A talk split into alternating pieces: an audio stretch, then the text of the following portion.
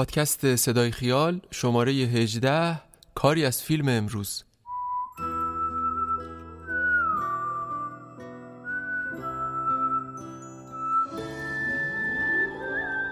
من دامون هستم قنبرزاده و این بار صدای ما رو از حوالی خیابان حافظ کوچه سام سابق میشنوید. سلام.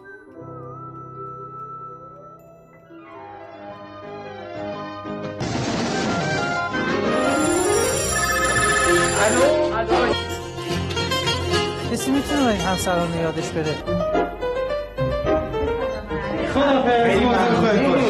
چی رو بگی؟ بگم بگم دیگه بگم. علی آقا چند وقته می‌خوام از شما یه سوالی بکنم؟ به به به به.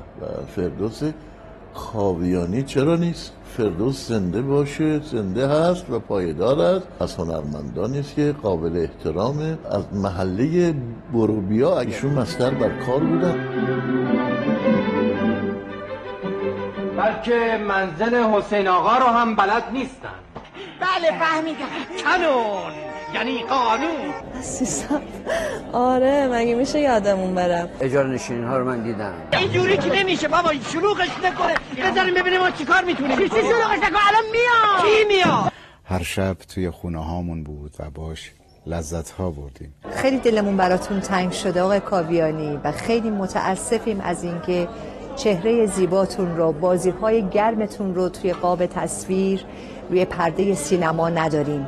ما قدرتون رو می‌دونیم. یه همکار خوب یه بازیگر فوق العاده دوست داشتنی. کارش رو خوب بلده. بینظیر. ف ر د و س.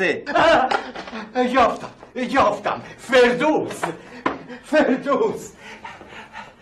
بریس فردوس. چی؟ زیباترین باغ بهشت. در شماره 18 همه پادکست صدای خیال سراغ بازیگری رفتیم که چهره مهربونش و اون لبخند دائمی روی لبهاش از خصوصیت های شخصی و البته از مشخصه های بازیگریش بود. هنرمندی که از تئاتر شروع کرد و به اصطلاح خاک صحنه خورد و خودشو به تلویزیون و سینما رسوند. هنرمندی که توی سینما یه نقش مکمل درجه یک بود و توی سریال های تلویزیونی غالبا یه نقش اول درجه یک تر هنرمندی که سختی های زیادی در زندگی کشید و ناملایمات زیادی دید اما همیشه لبخند زد. هرچند چشمهاش این غم رو نشون می‌داد. هنرمندی که به قول دوست نزدیکش عباس نلبندیان با کثیفی و آلودگی هیچ نسبتی نداشت. توی این شماره رفتیم سراغ فردوس کاویانی عزیز که به تازگی از دستش دادیم. دوست داشتیم زودتر به سراغش بریم اما حیف که همیشه دیر میشه.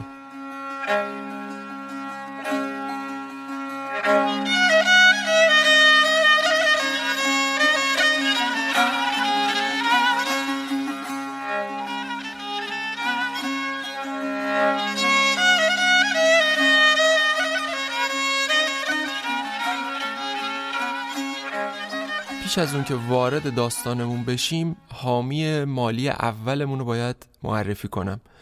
پادکست رادیو کامرس. رادیو کامرس روایت جذابی از برند هاست. برندهایی که هر کدوم در هر دوره و به هر دلیلی تو زمان خودشون به نوعی زندگی ما رو تحت تاثیر قرار دادن.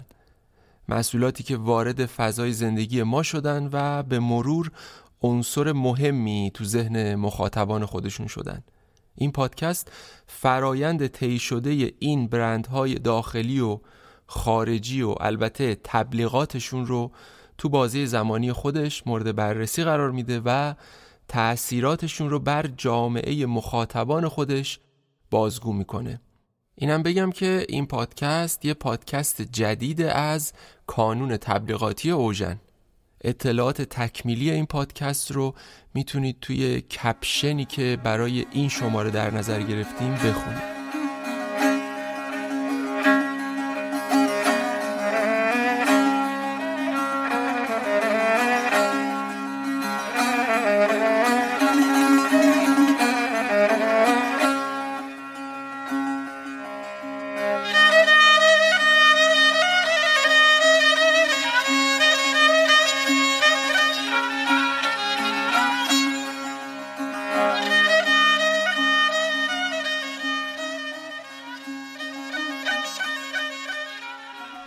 فردوس کاویانی چهارم مهر 1320 در کرمان متولد شد. پدرش پرویز و مادرش گوهر نام داشتن. اما نکته جالب اینه که مادرش اونقدر خوش صدا و در عین حال خوش سر و زبون بود که بهش بلبل هم می‌گفتن. فردوس دو تا برادر و دو تا خواهرم داشت. اونا همگی پیرو دین زرتشت بودن. وقتی فردوس دو یا سه سالش بود بلبل یعنی همون مادرش از دنیا میره و به این شکل زندگی براشون سخت میشه. هرچند به هر حال فردوس سن کمی داشته و احتمالا توی اون سن چیزی درباره مرگ و از دست دادن نمی‌دونسته. اما وقتی توی سن 8 9 سالگی پدر هم فوت می‌کنه دیگه فردوس می‌دونسته مرگ چیه. مواجه شدن با مرگ توی سنین کودکی بسیار سخت و طاقت فرسا بوده.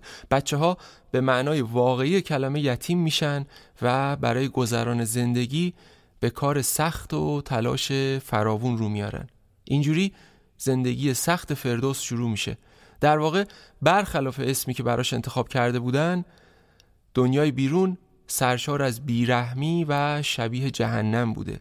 شاید تنها چیزی که نسبت اندکی با معنای اسمش برقرار می‌کرده وابستگی زیادش به خواهرها و برادراش بود. برای کلاس اول ابتدایی فردوس به یزد میره پیش اموش در جریان هستیم که یزد به خاطر پیشینه ای که داره و اینجا مجال صحبت دربارش نیست یکی از مراکز اصلی زندگی و فعالیت زرتشتی است فردوس پنج سال توی یزد میمونه و درس می‌خونه. این سالا همون سالاییه که فردوس کم کم به تئاتر و نمایش علاقمند میشه. خودش تعریف می‌کنه که وقتی کلاس پنج بوده نمایش رو به مدرسهشون آورده بودن تا اجرا کنن. فردوس به فراش مدرسه میگه دوست داره هر روز نمایش رو ببینه. فراش هم گویا به شوخی برمیگرده میگه اگه قراره بهت همچین اجازه ای بدم باید هر شب سالن رو جارو بکشی. فردوس هم که شوق تماشای تئاتر داشته فوری قبول می‌کنه. سیزده روز این نمایش اجرا میشه و عین هر روزشو فردوس سالن رو تمیز می‌کنه طوری که دیگه تمام جزئیات نمایش رو از حفظ بوده. وقتی به کلاس ششم رسید دوباره برگشت کرمان و ادامه تحصیلش رو اونجا پی گرفت.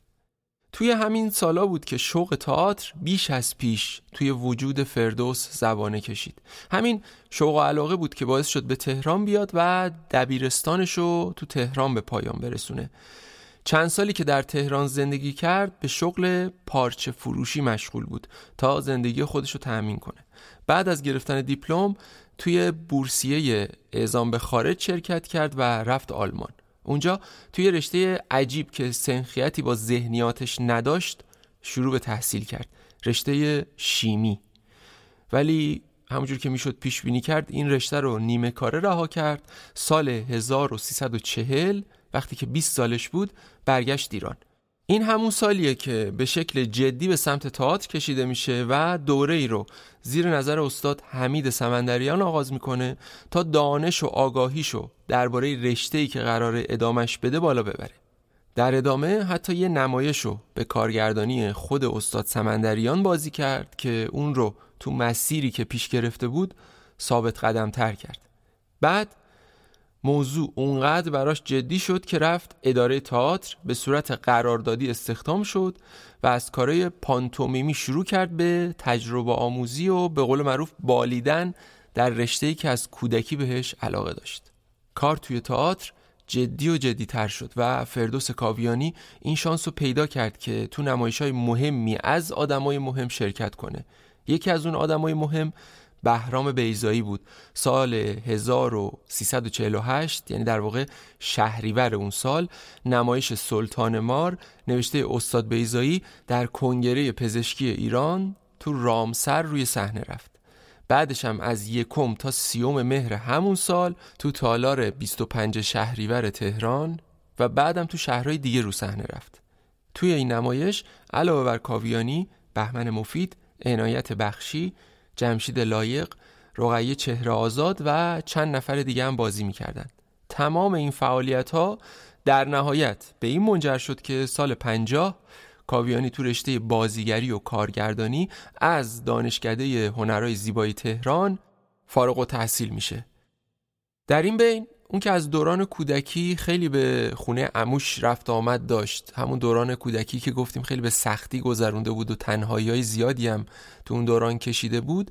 به خاطر همین سختی ها و اون تنهایی ها تو این رفت آمد ها به خونه اموش عاشق دختر اموش میشه و تمام تلاشش رو می‌کنه که یه شرایطی به وجود بیاره که با دخترموش که اسمش مهین بود ولی ایران صداش می‌زدن ازدواج کنه. در نهایت بالاخره پیشنهاد ازدواج میده و در تاریخ سی شهریور 1351 با مهین کاویانی ازدواج می‌کنه و ثمره عشقشون میشه دو تا فرزند به نامهای آرمیتا و آرتین. عشق بین فردوس کاویانی و مهین کاویانی تا آخرین ساعات زندگی فردوس کاویانی ادامه پیدا می‌کنه. دوش دوش دوش که اون خوش از کس کدام بردگی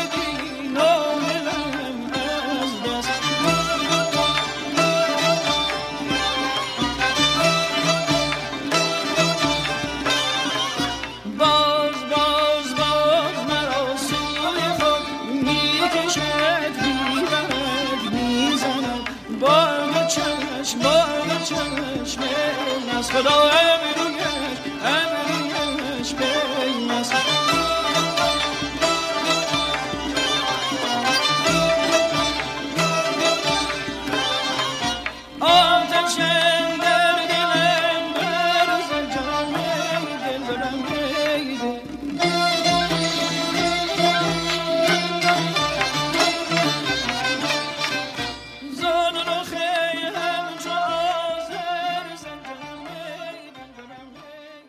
در ادامه این شماره با خانم آرمیتا کاویانی یکی از فرزندان فردوس کاویانی همراه هستیم تا داستانهایی از زندگی پدرش برامون تعریف کنه.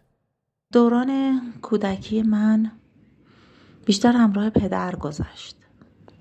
یک یار جدا نشدنی از پدر عاشقانه های پدر دختری.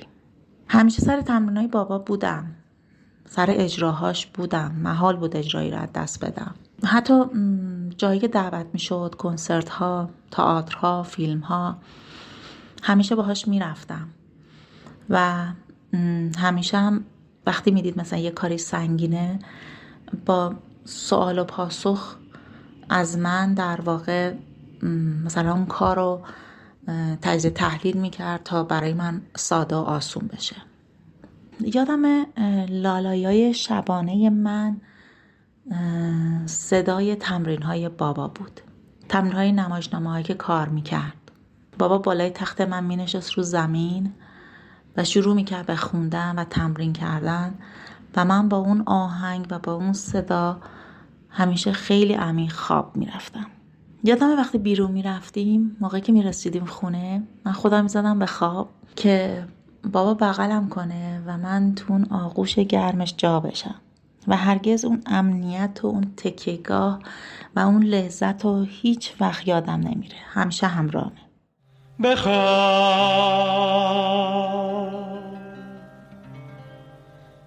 بخواب ای دختر نازم. به روی سینه بازم که همچون سینه سازم. همش سنگه همش سنگه که همچون سینه سازم همش سنگه همش سنگه فردوس کاویانی عضوی از کارگاه نمایش بود. کارگاهی که خرداد سال 48 به پیشنهاد رضا قطبی و با همراهی آدمای مهمی مثل آربی اوانسیان و عباس نلبندیان برای رسیدن به محیطی آزاد توی تئاتر شکل گرفته بود. توی این کارگاه که به دنبال جشنهای هنر شیراز افتتاح شده بود کارهای مهمی رو صحنه رفت. از جمله نمایشنامه پژوهشی ژرف و سترگ و نو در سنگواره های دوره 25 زمین شناسی یا 14 بیستم و غیره فرقی نمی کند نوشته عباس نلبندیان و به کارگردانی آربی و وانسیان این دو شخصی که نام بردم از دوستان نزدیک فردوس کاویانی به حساب میان. ماجرای آقای اوانسیان رو سریع میگم بعد میرم سراغ رفاقت فردوس کاویانی با نلبندیان که به تلخی تموم میشه. اوانسیان که بعد از چند سال فعالیت تو کارگاه نمایش در نهایت احساس می‌کنه قدرت عملش در مقام کارگردان پایین اومده از فعالیت توی کارگاه دست می‌کشه و همراه سه تا عضو دیگه کارگاه یعنی سوسن تسلیمی صدرالدین زاهد و فردوس کاویانی تو محلی که پارکینگ تئاتر شهر بود گروه چهارسو رو تأسیس می‌کنه. این گروه از همون آغاز تأسیس در کنار برنامه های نمایشی به اجرای موسیقی و برگزاری نمایشگاه و نمایش فیلم و از این کارها هم میپرداخت. اما دوستی کاویانی با نلبندیان حکایت جالبی داره. کاویانی با این نویسنده پرشور توی همین کارگاه نمایش آشنا میشه. نلبندیان مدیر داخلی کارگاه بود. این دو نفر تقریبا هر روز همدیگر رو می‌دیدن و به این شکل دوستیشون آغاز میشه. اما زندگی نلبندیان دچار فراز و نشیب های زیادی بوده که اینجا قصد ندارم البته بهش بپردازم. فقط همینو بگم که این نویسنده عجیب که زمانی با نماشنامه هاش شور و حالی تو فضای هنری ایران ایجاد کرده بود و چیزای عجیبی هم پشت سرش می‌گفتن بعد از انقلاب و بعد از منحل شدن کارگاه نمایش و اجراهای مختلف و یه سری داستانهای دیگه به اوضاع بدی افتاد. مدتی رو توی زندان سپری کرد. بعد که بیرون اومد دیگه اون عباس نعلوندیان همیشگی نبود. خیلی از دوستاشم مهاجرت کرده بودن و خیلی های دیگه هم گرفتار کارهای دیگه ای شده بودن و این شکلی بود که نعلوندیان تنها موند. فقط تعداد انگوش شماری از دوستانش سراغش رو می‌گرفتن که یکی از اونا فردوس کاویانی بود. کاویانی به شدت تلاش می‌کرد دوستش رو از افسردگی و تنهایی و بیکاری نجات بده. مدام بهش سر می‌زد و سعی می‌کرد اونو به نوشتن و دیدن تئاتر برگردونه چون می‌دونست فقط این موضوعه که باعث میشه نعلبندیان به زندگی برگرده. کاویانی که خودش انسان بسیار حساس و زودرنجی بود سعی می‌کرد نعلبندیان حساس تر از خودشو رو مدار زندگی نگه داره. به همین خاطر تو فروردین یا اردیبهشت سال 68 با اصرار و پافشاری و خواهش و تمنا نلوندیان رو مجبور می‌کنه که همراهش برای دیدن تمرین نمایشنامه‌ای که داشت کارگردانی می‌کرد بیاد تو محل برگزاری تمرین. نلوندیان در نهایت قبول می‌کنه. اون روز به طور اتفاقی محمد خاتمی یعنی وزیر ارشاد وقت رو می‌بینن که به محل تمرین اومده بود. کاویانی دوستش رو معرفی می‌کنه درخواست می‌کنه وزیر دستور بده به وضعیت عباس توجه کنن. خاتمی هم قول میده که هر نوع امکانی باشه در اختیار نلبندیان بذارن تا فعالیتش از سر بگیره. ولی گویا این وعده در حد تعارف بود و چند وقت بعد اختاریه برای نلبندیان میاد که ساختمان محل سکونتش مصادره شده و باید تا آخر خورداد خونش رو تخلیه کنه. کاویانی که موضوع رو می‌فهمه حتی تلاش می‌کنه مکانی در حد یه اتاق برای دوستش پیدا کنه. ولی عباس نلوندیان روز یکم خرداد 1368 تو سن چهل سالگی با خوردن قرص خودشو از قید هستی رها می‌کنه در حالی که فردوس کاویانی براش اتاق تهیه کرده بود. جسد نلوندیان چند روز بعد توی خونش پیدا میشه. همراه با صدایی که تو لحظه های آخر عمرش از خودش ضبط می‌کنه. نلوندیان درباره دوست شفیقش به دوستان دیگه می‌گفت فردوس نسبت به کثیفی و گرد و خاک آلرژی داره.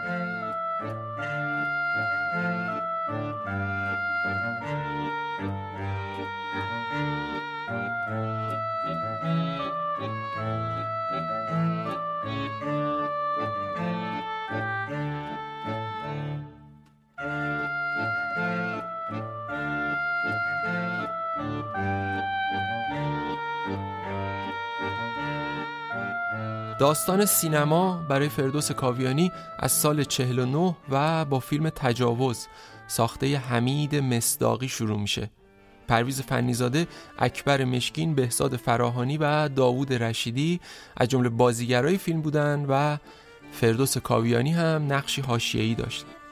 سال 52 هم توی شهر قصه منوچهر انور بازی می‌کنه و به این شکل این دوتا فیلم تبدیل میشه به کارنامه سینمایی قبل از انقلابش.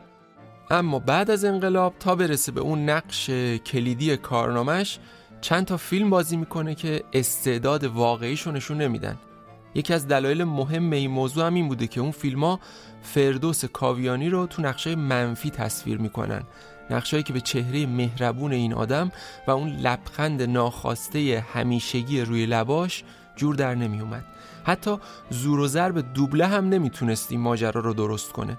به عنوان مثال سال 62 پرونده ساخته مهدی سباغزاده رو بازی کرد که نقش دادستان رو داشت و از سال 63 توی فیلم آن سفر کرده ساخته احمد نیکازر نقش گاودار استثمارگر و زورگوی روستا رو بازی کرد. هر دوی فیلم ها دوبله شده بودن و کاویانی نقش منفی توشون داشت. طبعا اجرای درستی داشت اما چهرش همه چی رو لو می‌داد. به بخشی از آن سفر کرده گوش بدیم. شما درد ما رو نمی‌بینید. فقط پر کردن شکم که نیست. از وقتی اون خدا بیامرز مرده همش تو فکر زمینم. این حرف آخرت نمی‌تونه باشه. تو کارگر منی پول گرفتی. به این راحتی نمی‌تونی کشاورزی کنی. به فکر زن و بچت باش. اونا نون می‌خوان. نمی‌خوام مثل پدرم با حسرت بمیرم هر طور شده می‌خوام برم سر زمین. حتی اگه زن و بچم از گرسنگی بمیرم پول شما رو همین یکی دو روزه میدم. خیالتون راحت باشه. می‌دونم. حق داری. تو الان ناراحتی. بیا برو زیارت. پولم بهت میدم. وقتی برگشتی همه کارات درست میشه. زیارت من زمین منه. نمی‌تونی. ببین کی گفتم. منو وادار نکن دست به کارایی بزنم. اگه زورت می‌رسه بده زمین رو مثل فرچم بکنم در ادامه صدای آقای احمد نیکازر رو میشنوین کارگردان و مستندساز که البته کارگردان فیلم آن سفر کرده هم هستن. پیشنهاد نقش اسکندر رو به فردوس کاویانی دادم اما خیلی مطمئن نبودم که قبول بکنه یا اصلا بپذیره که با شرایط مالی ضعیفی که ما داشتیم کار کنم. وقتی رفتم پیشش و اینو صحبت کردم با اون تبسمی که هم میشه کنار لبهاش داشت گفت فلانی سناریو رو بده من بخونم. سناریو رو که دادم خوند واقعا خوابم نمی برد اصلا دلشوره های عجیبی داشتم تا جواب به من بده که آیا میپذیری یا نه. و وقتی که رفتم خوشبختانه جواب مثبت داد با تواضع خاص خودش نقش رو پذیرفت و وقتی صحبت قرارداد و مسائل مالی کردیم گفت فلانی من کار می‌کنم ریش و قیچی دست خودت هر جوری سلام. یعنی اصلا این نوع برخورد اول باورم نمی‌شد ولی به مرور متوجه شدم که این انسان چقدر برای کارش اهمیت قائله. اولا که خیلی خیلی روی کاراش جدی بود و خیلی روی نقشش کار می‌کرد. در طول تمام مدتی که ما با هم کار می‌کردیم با شرایط خیلی سختی که داشتم و گروه داشت یک بار هم نشد که احساس نارضایتی بکنه یا اعتراضی بکنه یا یه جوری چی میگن دل دلزدگی داشته باشه. در حالی که من در همین گروه دوستانی بودن که خب اعتراض می‌کردن یا مشکل داشتن یا به هر حال شرایط سخت بود. برای اینکه با بیپولی شما بخوای فیلم بسازی خیلی سخته. این بود که حتی دوستان بسیار نزدیک خودش که اون هم یکی از نقشار داشت اون دوستان بسیار با ما نامهربانی می‌کردن. ولی من هرگز کوچکترین مشکلی از طرف فردوس پیدا نکردم.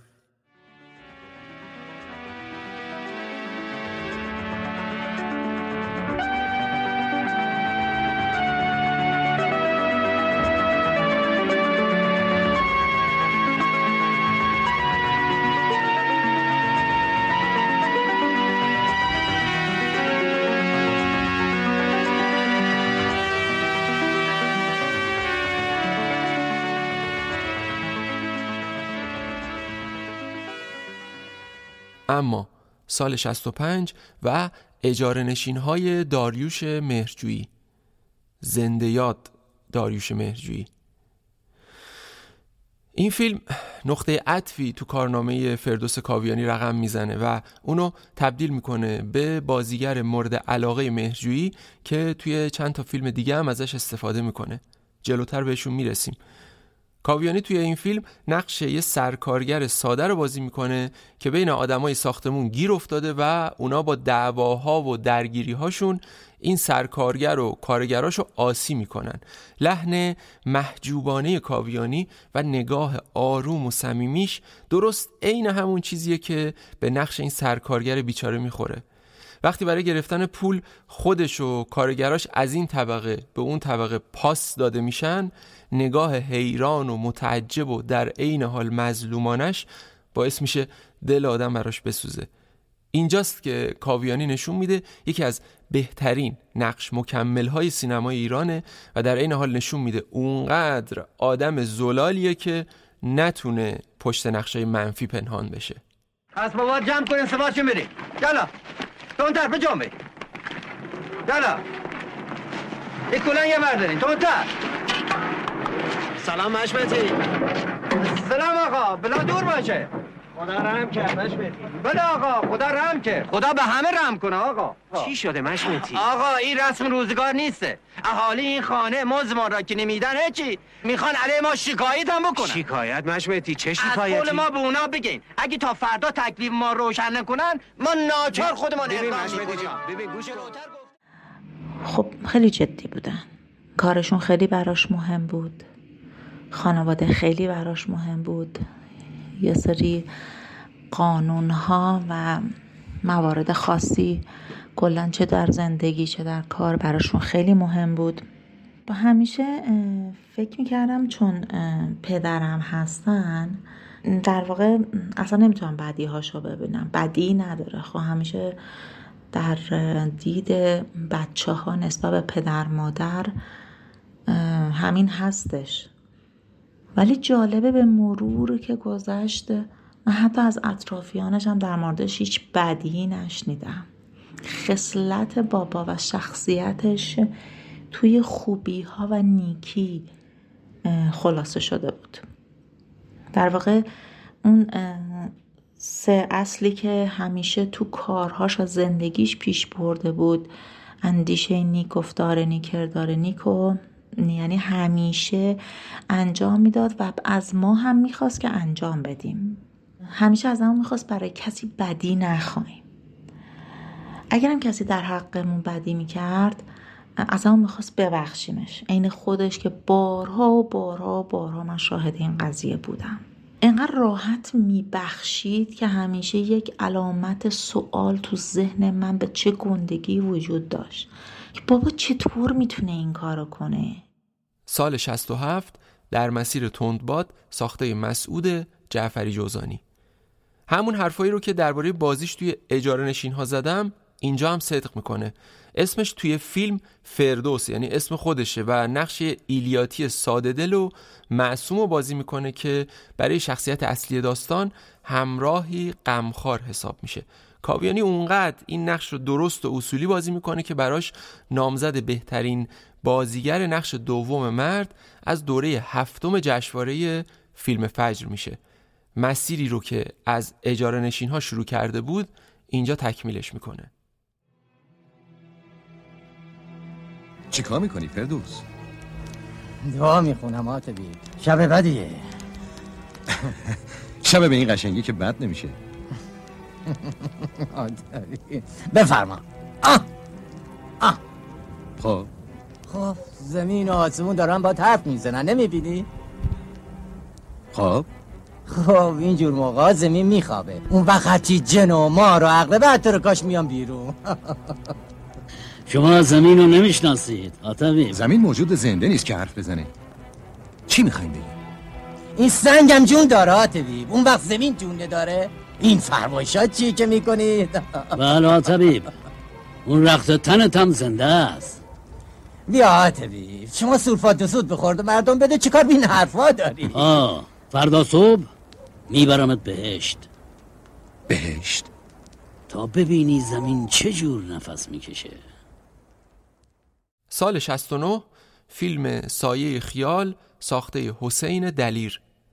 کاویانی توی این فیلم از غالب روستایی ساده دل بیرون میاد و در نقش ناشر کتاب های فرهنگی ظاهر میشه.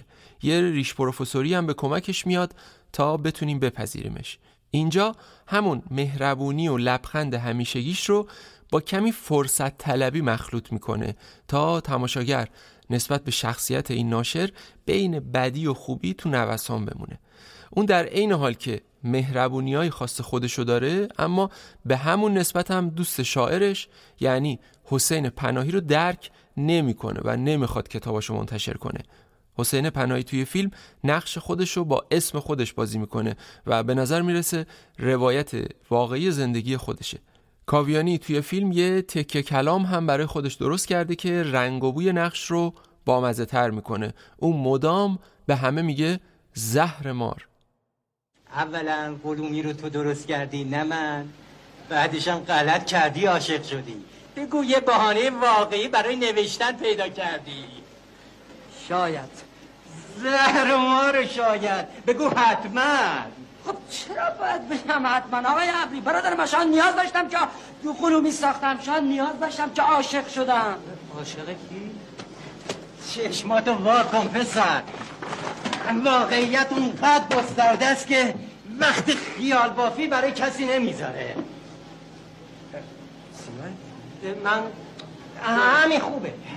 نو بدم. بده من ببینم این فیلم نامه رو آها چقدر بدخط نوشتی. آخه من چطوری اینو بدم دست تهیه کننده؟ باید بدم تایپش کنم. میگم آقای عبری خودشو ببر براش بخونه دیگه. مقالمو بگی بخون. هنر و استبداد. نظرتو بده.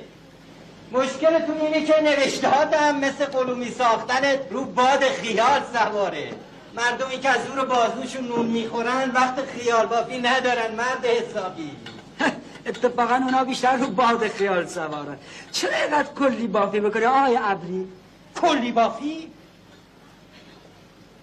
منو کلی بافی ها؟ بیا. می‌دونی چند درصد از مردم دنیا گرسنن می‌دونی بی سوادی بیداد می‌کنه؟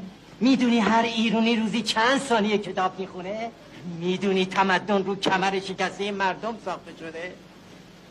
دندت نکش. حالا برو بخون. هی! با تو هم. جل نادانی این سیاهی رو از بین ببر. بیا. بگیر. آماره واقعیت. واقعیت تلخ انسان تنها.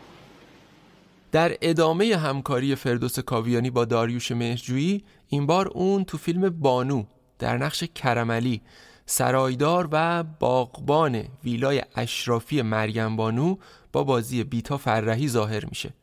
فیلم که سال هفتاد ساخته شده بود توقیف شد و تا سال هفتاد و هفت اجازه نمایش تو سینماها رو پیدا نکرد. فردوس کاویانی این بارم نقش یک کارگر زحمتکش رو بازی می‌کنه که برخلاف اجاره نشین ها نه تنها منشأ خیر نیست بلکه منشأ نابودی و از هم پاشیدگی خونه ای میشه که قرار به عنوان باغبون باعث سرسبزیش باشه. نکته ظریف اینجاست. با اینکه توی هر دو تا فیلم کاویانی نقش مردی از طبقه کارگر رو بازی می‌کنه اما تفاوت این دو نقش تو لحجه بازی بدن میمیک و بازی چشماشه. در واقع کارگر اجاره نشین ها با کارگر بانو زمین تا آسمون با هم فرق دارن و اینجاست که دقت نظر کاویانی و البته مهرجویی در پردازش شخصیت ها و تفکیک اونا از هم مشخص میشه. یکی از صحنه‌های ماندگار بازی کاویانی وقتیه که سعی داره همسرش با بازی گوهر خیرندیشو تو برف و کوران با کتک به خونه اشرافی برگردونه. اتفاق معروفی که توی این صحنه میفته در رفتن کتف گوهر خیرندیش بر اثر ضربات فردوس کاویانیه. بالاخره بیرونت کردن سرزم خون انداختن. زدن در در شیشه رو شکستن. آدم دیگه اونجا جونش در امون نیست. حالا دیگه خیالت راحت شد. دیگه نه به اون خونه دادن نه اون هفتاد هزار تومن. از بس که خرید هفتاد هزار تومن واسه چی؟ آخه خانم جون وقتی تو اون باغ بزرگ موشک انداختن و این نور چشمی سوخت ما رو کش دادن به باغ پایین. بعد از دو سه سال اومدن گفتن باغ فروختیم. بیا این هفتاد هزار تومن رو بگیریم بریم جایی برای خودتون پیدا کنیم. این زن زیر بار نرفت که نرفت. گفت باید به ما خونه بدن. ما از اینجا جم نمی‌خوریم. هرچی گفتم زن با قبول کنیم. نکرد. خب ای دروغ گفتم. می‌خوام ببینم اصلا با یه هفتاد هزار تومن می‌تونستی چه گل بخوریم؟ هیچی نگرفت. سابای قدیمی هم گفتن خود دانید. حالا نه خونه رو داریم نه هفتاد هزار تومن رو. بگی. از بس که خری. اصلا آگابی همیشه هم سرت کلا میزن بگی زن برو بخواب. دستک من چی کاری می‌تونم خبری چرا سر صدا می‌کنیم گندمونو بردیم ببخشید خانم ببخشید. کرم علی بله. حس نخوف بی بریم زخمتو ببندم. بله خانم. ببر تو. خانم خیراندیش معرف حضور همه هستن. دیگه نیاز به معرفی من ندارن. ایشون از شنونده های پراپا قرص صدای خیال هم هستن که تو شماره جمشید اسماعیل خانی با ما همکاری صمیمانه ای داشتن. حالا توی این شماره هم درباره دوست و همکار قدیمیشون فردوس کاویانی حرف می‌زنن. خب من تقریبا چندین کار با اون داشتم. هم سریالی که با آقای اوجی و خانم فلوراسام داشتیم هم فیلم جنگجوی پیروز هم میکس بانو کلانتری غیر انتفاعی.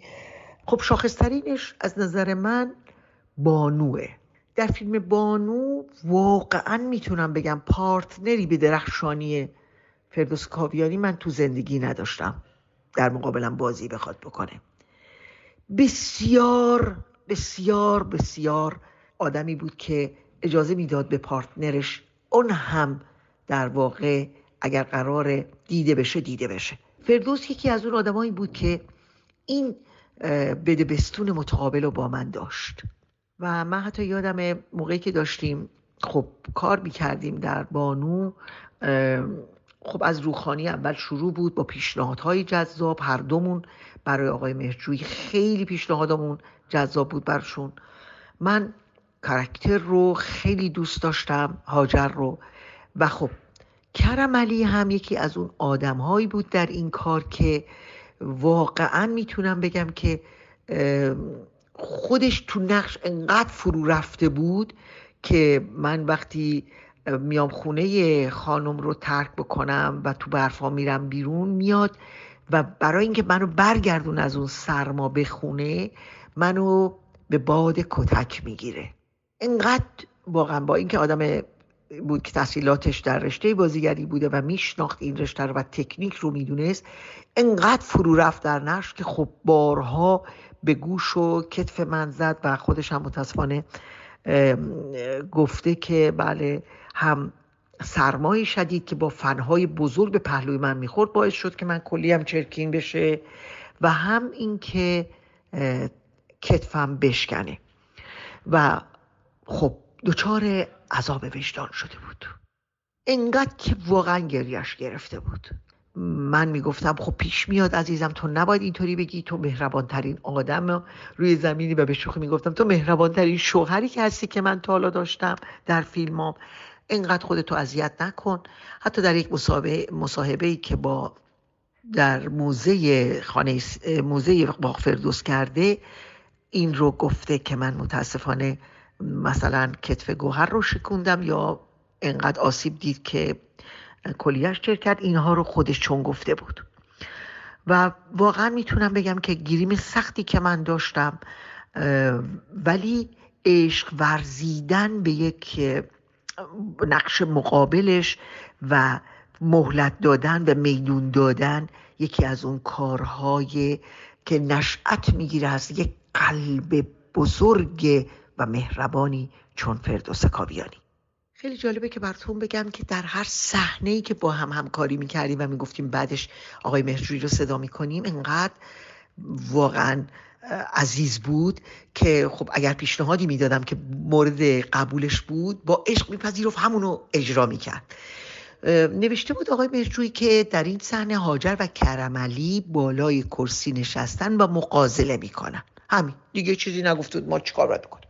گفتم خب فردوس جان ما اگر بخوایم مثلا حس عاشقانه ای از این دوتا آدم بروز بدیم چیکار بکنیم که سانسور هم نشه؟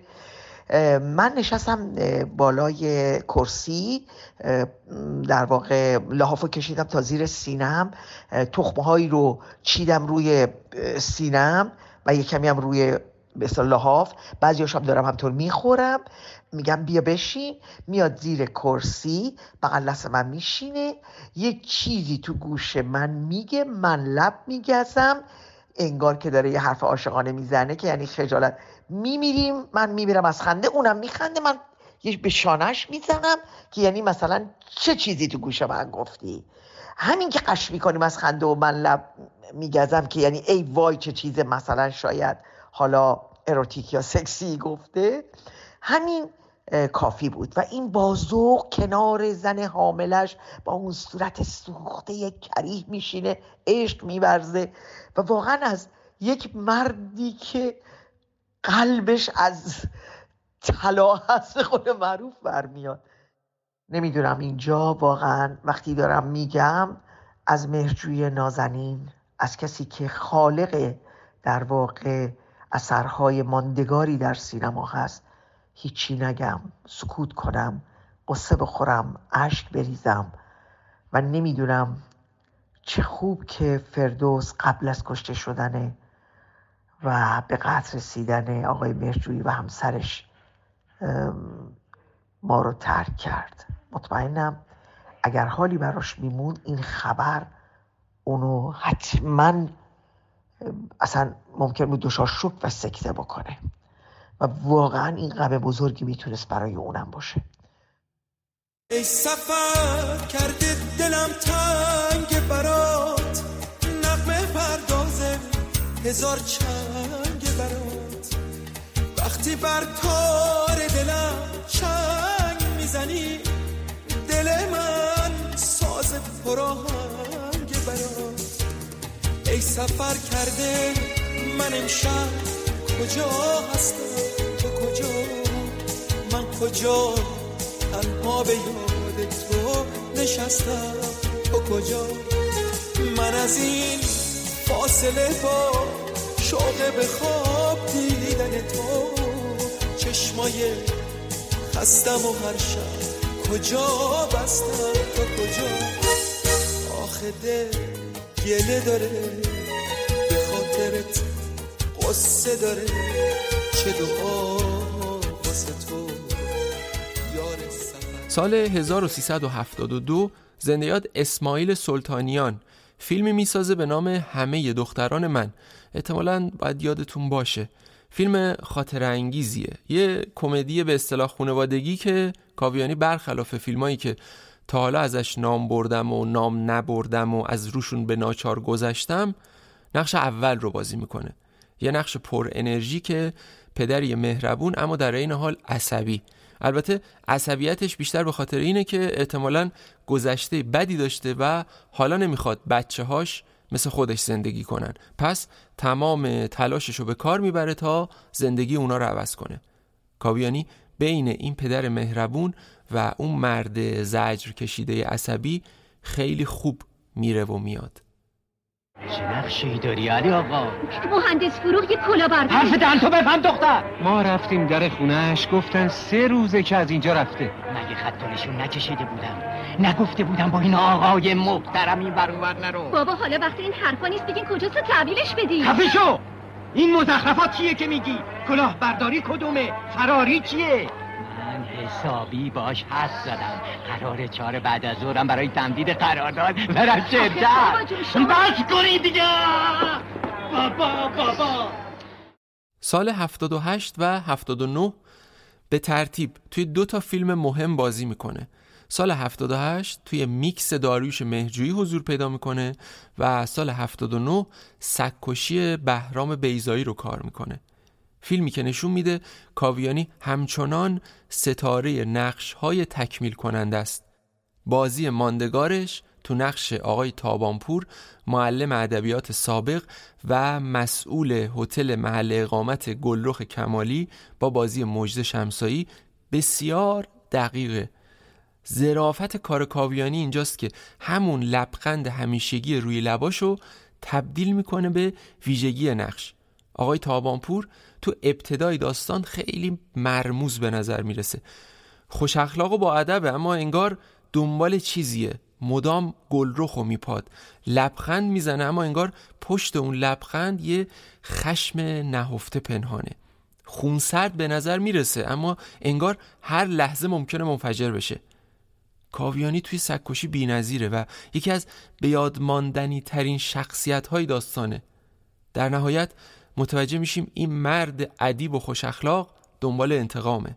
قافلگیرانه بودن شخصیت تابانپور به اندازه قافلگیری انتهای فیلم تکان دهنده است. باور نمی کنم خونده باشینش من زمانی معلم بودم خانم کمالی. جدی نمیگین. معلم ادبیات.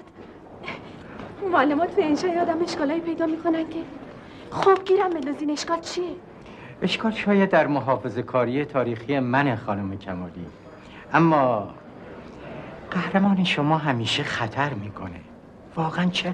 واخ بابام می‌خوایم بگین خطر کردن شجاعته یا اونی چخ نمیترسه؟ برعکس اون میترسه. خیلی هم زیاد. ولی بیون که بخواد جایی که هر قدمی برداشتن اصلا بدون خطر ممکن نیست. آه ولی تأسف در همین خانم کمالی. نارنجی پوش بازم ساخته داریوش مهرجویی سال 90 و ساکن خانه چوبی ساخته حسین علی لیالستانی سال 91 آخرین حضورهای فردوس کاویانی روی پرده سینما بود. اما نقش هایی که ما استاد کاویانی رو بیش از هر جای دیگری باهاش به یاد میاریم توی سریال های تلویزیونی و از قاب تلویزیون رقم خورد. شروعش با یه مجموعه خاطر انگیز بود که قطعا موسیقیشو بشنوین یادتون میاد.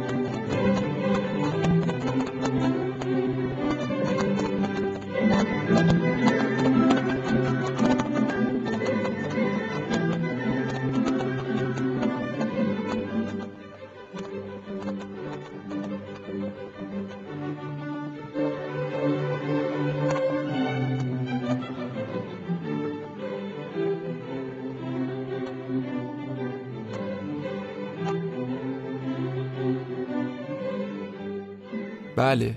محله بروبیا به کارگردانی داریوش معدبیان و نویسندگی بیژن بیرنگ. سال 62 از تلویزیون پخش میشه این مجموعه. مجموعی که از چند تا آیتم کوتاه که عموما درباره یاد دادن قوانین به بچه ها بود ساخته شده بود.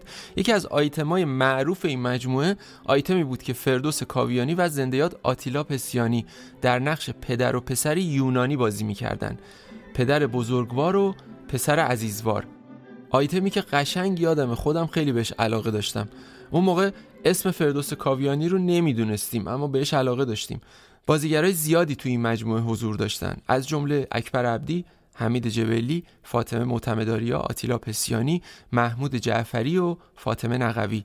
رضا ژیان و فردوس کاویانی هم دو تا بازیگر مسنتر گروه بودن که حضورشون توی این گروه زبده و حرفه‌ای رو کامل می‌کرد. سال 63 هم یه مجموعه دیگه به نام محله بهداشت ساخته و پخش میشه که در واقع ادامه محله بروبیاست یادتونه دیگه صبح و ظهر و قبل از خواب مسواک بزن مسواک تا دهان تو گردد خوشبو تمیز و پاک. این شعر معروفی بود توی اون مجموعه. کی فکرشو می‌کرد؟ سالیان سال بعد منی که دوران بچگیمو با این نمایشا گذرونده بودم برای بازیگراش پادکست تهیه کنم و از نبودنشون حرف بزنم.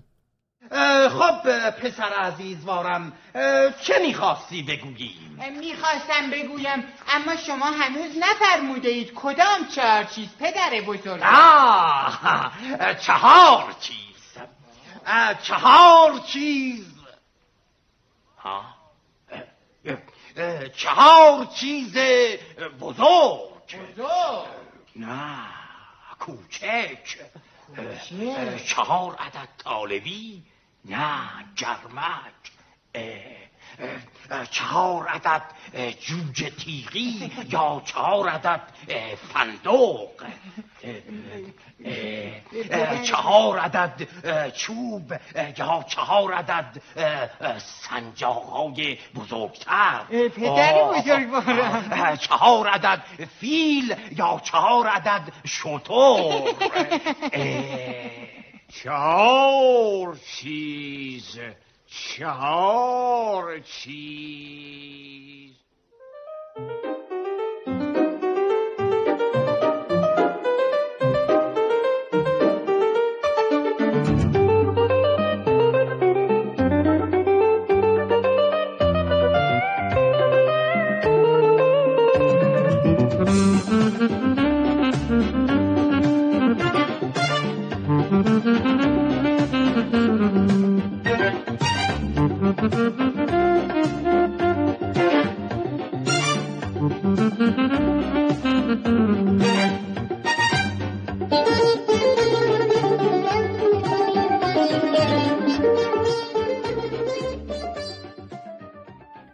رسیدیم به یکی از مهمترین سریال های بعد از انقلاب تاریخ تلویزیون. سال 73 بیژن بیرنگ و مسعود رسام با سریال همسران تحولی در سبک سریال سازی به وجود آوردند چه در مضمون چه در محتوا. همسران سریالی بود دلنشین و پربیننده که اسم فردوس کاویانی رو بیش از پیش سر زبون انداخت. کمال شخصیتی که کاویانی نقشش رو بازی می‌کرد مردی عاشق گاوهاش بود. مردی که اهل خانه و خانواده بود مردی مهربون و بامزه بود و به راحتی می‌شد باش ارتباط برقرار کرد. همسران توانایی کاویانی توی تننازی رو به همه ثابت کرد. موضوعی که تا پیش از رسیدن به این سریال هم دربارش صحبت کردم. اینجا همه چیز به اوج خودش رسیده بود. داستان گرماگی را به همراه سویه های اخلاقی و اجتماعی سریال و نکتهایی مثل این که شاید برای اولین بار تو سریال های بعد از انقلاب خانوما تو داستان های تنز ظاهر می شدن و شخصیت هاشون توی سریال برای اولین بار تو جایگاهی مساوی با شخصیت های مرد داستان قرار می گرفت باعث شد همسران برخلاف تصور سازندگانش به اصطلاح بتر کنه اما هر عاملی رو هم که توی این موفقیت در نظر بگیریم بیش و پیش از همه حضور پرشور فردوس کاویانی تو نقش کمال بود که سریال رو نزد مخاطب محبوب کرد. کمالی که از غذا خیلی به شخصیت خود کاویانی هم نزدیکه. اصلا انگار نزدیکترین شخصیتی که کاویانی تو طول حیات هنری بازیش کرده همین کمال بود. انگار بخشای از خودش رو بازی می‌کرد. کمال خود فردوس کاویانی بود. چرا اینجوری نگاه می‌کنی؟ این دفعه تو چشامو اینطوری کردی. امیدوارم که همیشه تو خوش و سلامت باشی. خیلی ممنون. و یعنی اشتباه اومدم؟ نه خیر شما اشتباه نیومدید. نکنه تولدمه. هر روز می‌تونه یه تولد تازه باشه. ببینم تو چایی تو قبل از شام می‌خوری یا شاید وقتی دیگه. شامم نباد بپزم تا تو با چکاوکت حرف می‌زنی من سفرارم میندازم. سفرارم میندازی؟ خدایا اینجا بهترین جای دنیاست. امیدوارم یه گوشش باشه. همین قدرم از سرم زیاده. امروزم چه روزیه واسه خودش. چکاوکم کجایی؟ کجایی چکاوک؟ چیزی شده کمال؟ الان که می اومدم چکاوک نبود. هنوزم نیست. نمی‌دونم چی پروندتش. شاید برگشت خونش. شاید فهمیده که دیگه اینجا جاش نیست. منظورت چیه که میگی دیگه اینجا جاش نیست؟ منظورم اینه که بالاخره محبت تو برش میگردونه. آه به بهانه صحبت با آقای بیژن بیرنگ نویسنده و کارگردان سریال همسران یه روز مهمون خونهشون شدم تا ایشون درباره فردوس کاویانی و ساخت سریال همسران با ما صحبت کنن. اوایل سال 73 بود یا اواخرش یادم نیست که مدیر گروه فیلم و سریال شبکه دو با من آقای رسام تماس گرفت. گفت می‌تونید دو ماهه سریال به آنتن برسونید. ما هم گفتیم آره. بعد از اونجا که اومدم بیرون فکر کردم برای همچین کاری بعد اسم یه لوکیشن محدود داشته باشیم و شاید این باعث شد که لوکیشن های محدود بعدا تو تلویزیون رواج پیدا کنه. چی می‌گفتم مثلا سریال های آپارتمانی همچین چیزایی رو می‌گفتن. یک سیدکامی بود در دوره قدیم پخش می‌شد. من خیلی دوستش داشتم. لوسیل بال. فکر کردم که می‌تونه الگوی قشنگی بشه برای یه کار تلویزیونی. تو اون دو تا زوج بودن. همسایه همدیگه بودن و هر هفته اتفاقاتی میافتاد. اون به عنوان الگو چیز شد به ذهن من اومد و بر مبنای اون اولین قسمت همسران من نوشتم. و بعد فکر کردیم که خیلی خوب اگه همچین کاری رو بخوایم بکنیم و دو ماه دیگه پخش بشه دیگه امکانی وجود نداره که ما بتونیم کلیت سریال رو بسازیم و پخش کنیم. پس اولین فکر شاید تولید یک برنامه هفتگی از اینجا شکل گرفت که خودش پروسه سختی رو برای ما به وجود آورد چون در ایران این مسئله سابقه نداشت. اولین قسمت نوشته شد و با یکی از دوستان تماس گرفتیم که بیاد کارگردانی این کار رو بکنه که بعد قرار شد بازیگر این نقشم باشه که اون اسم لطفی از همینجا به کار اضافه شد. یک قسمت سریال پخش ساخته شد. مورد توجه ما قرار نگرفت و فکر کردیم که اون کارگردان بهتره یکی از این شغلا رو داشته باشه. یا بازیگر باشه یا کارگردان باشه که متاسفانه ایشون قبول نکردن و گفتن که من باید دوتا نقش رو داشته باشم. ما مونده بودیم که چیکار باید بکنیم. واقعا برای اینکه حس بدی رو خودمون نداشته باشیم و کار غیر حرفه‌ای هم نکنیم و کار رو از وسط کار به کسی دیگه ای ندیم اینکه فکر کردیم که با خانه سینما مشورت بکنیم که اون زمان آقای فردوس کابیانی مسئول انجمن بازیگران خانه سینما بود. پیش ایشون رفتیم و گفتیم که فردوس جان چیکار کنیم؟ خب من با فردوس قبلا تو محله برو بیا بهداشت کار کرده بودم. من دیگر رو میشناختیم. جریان اینه.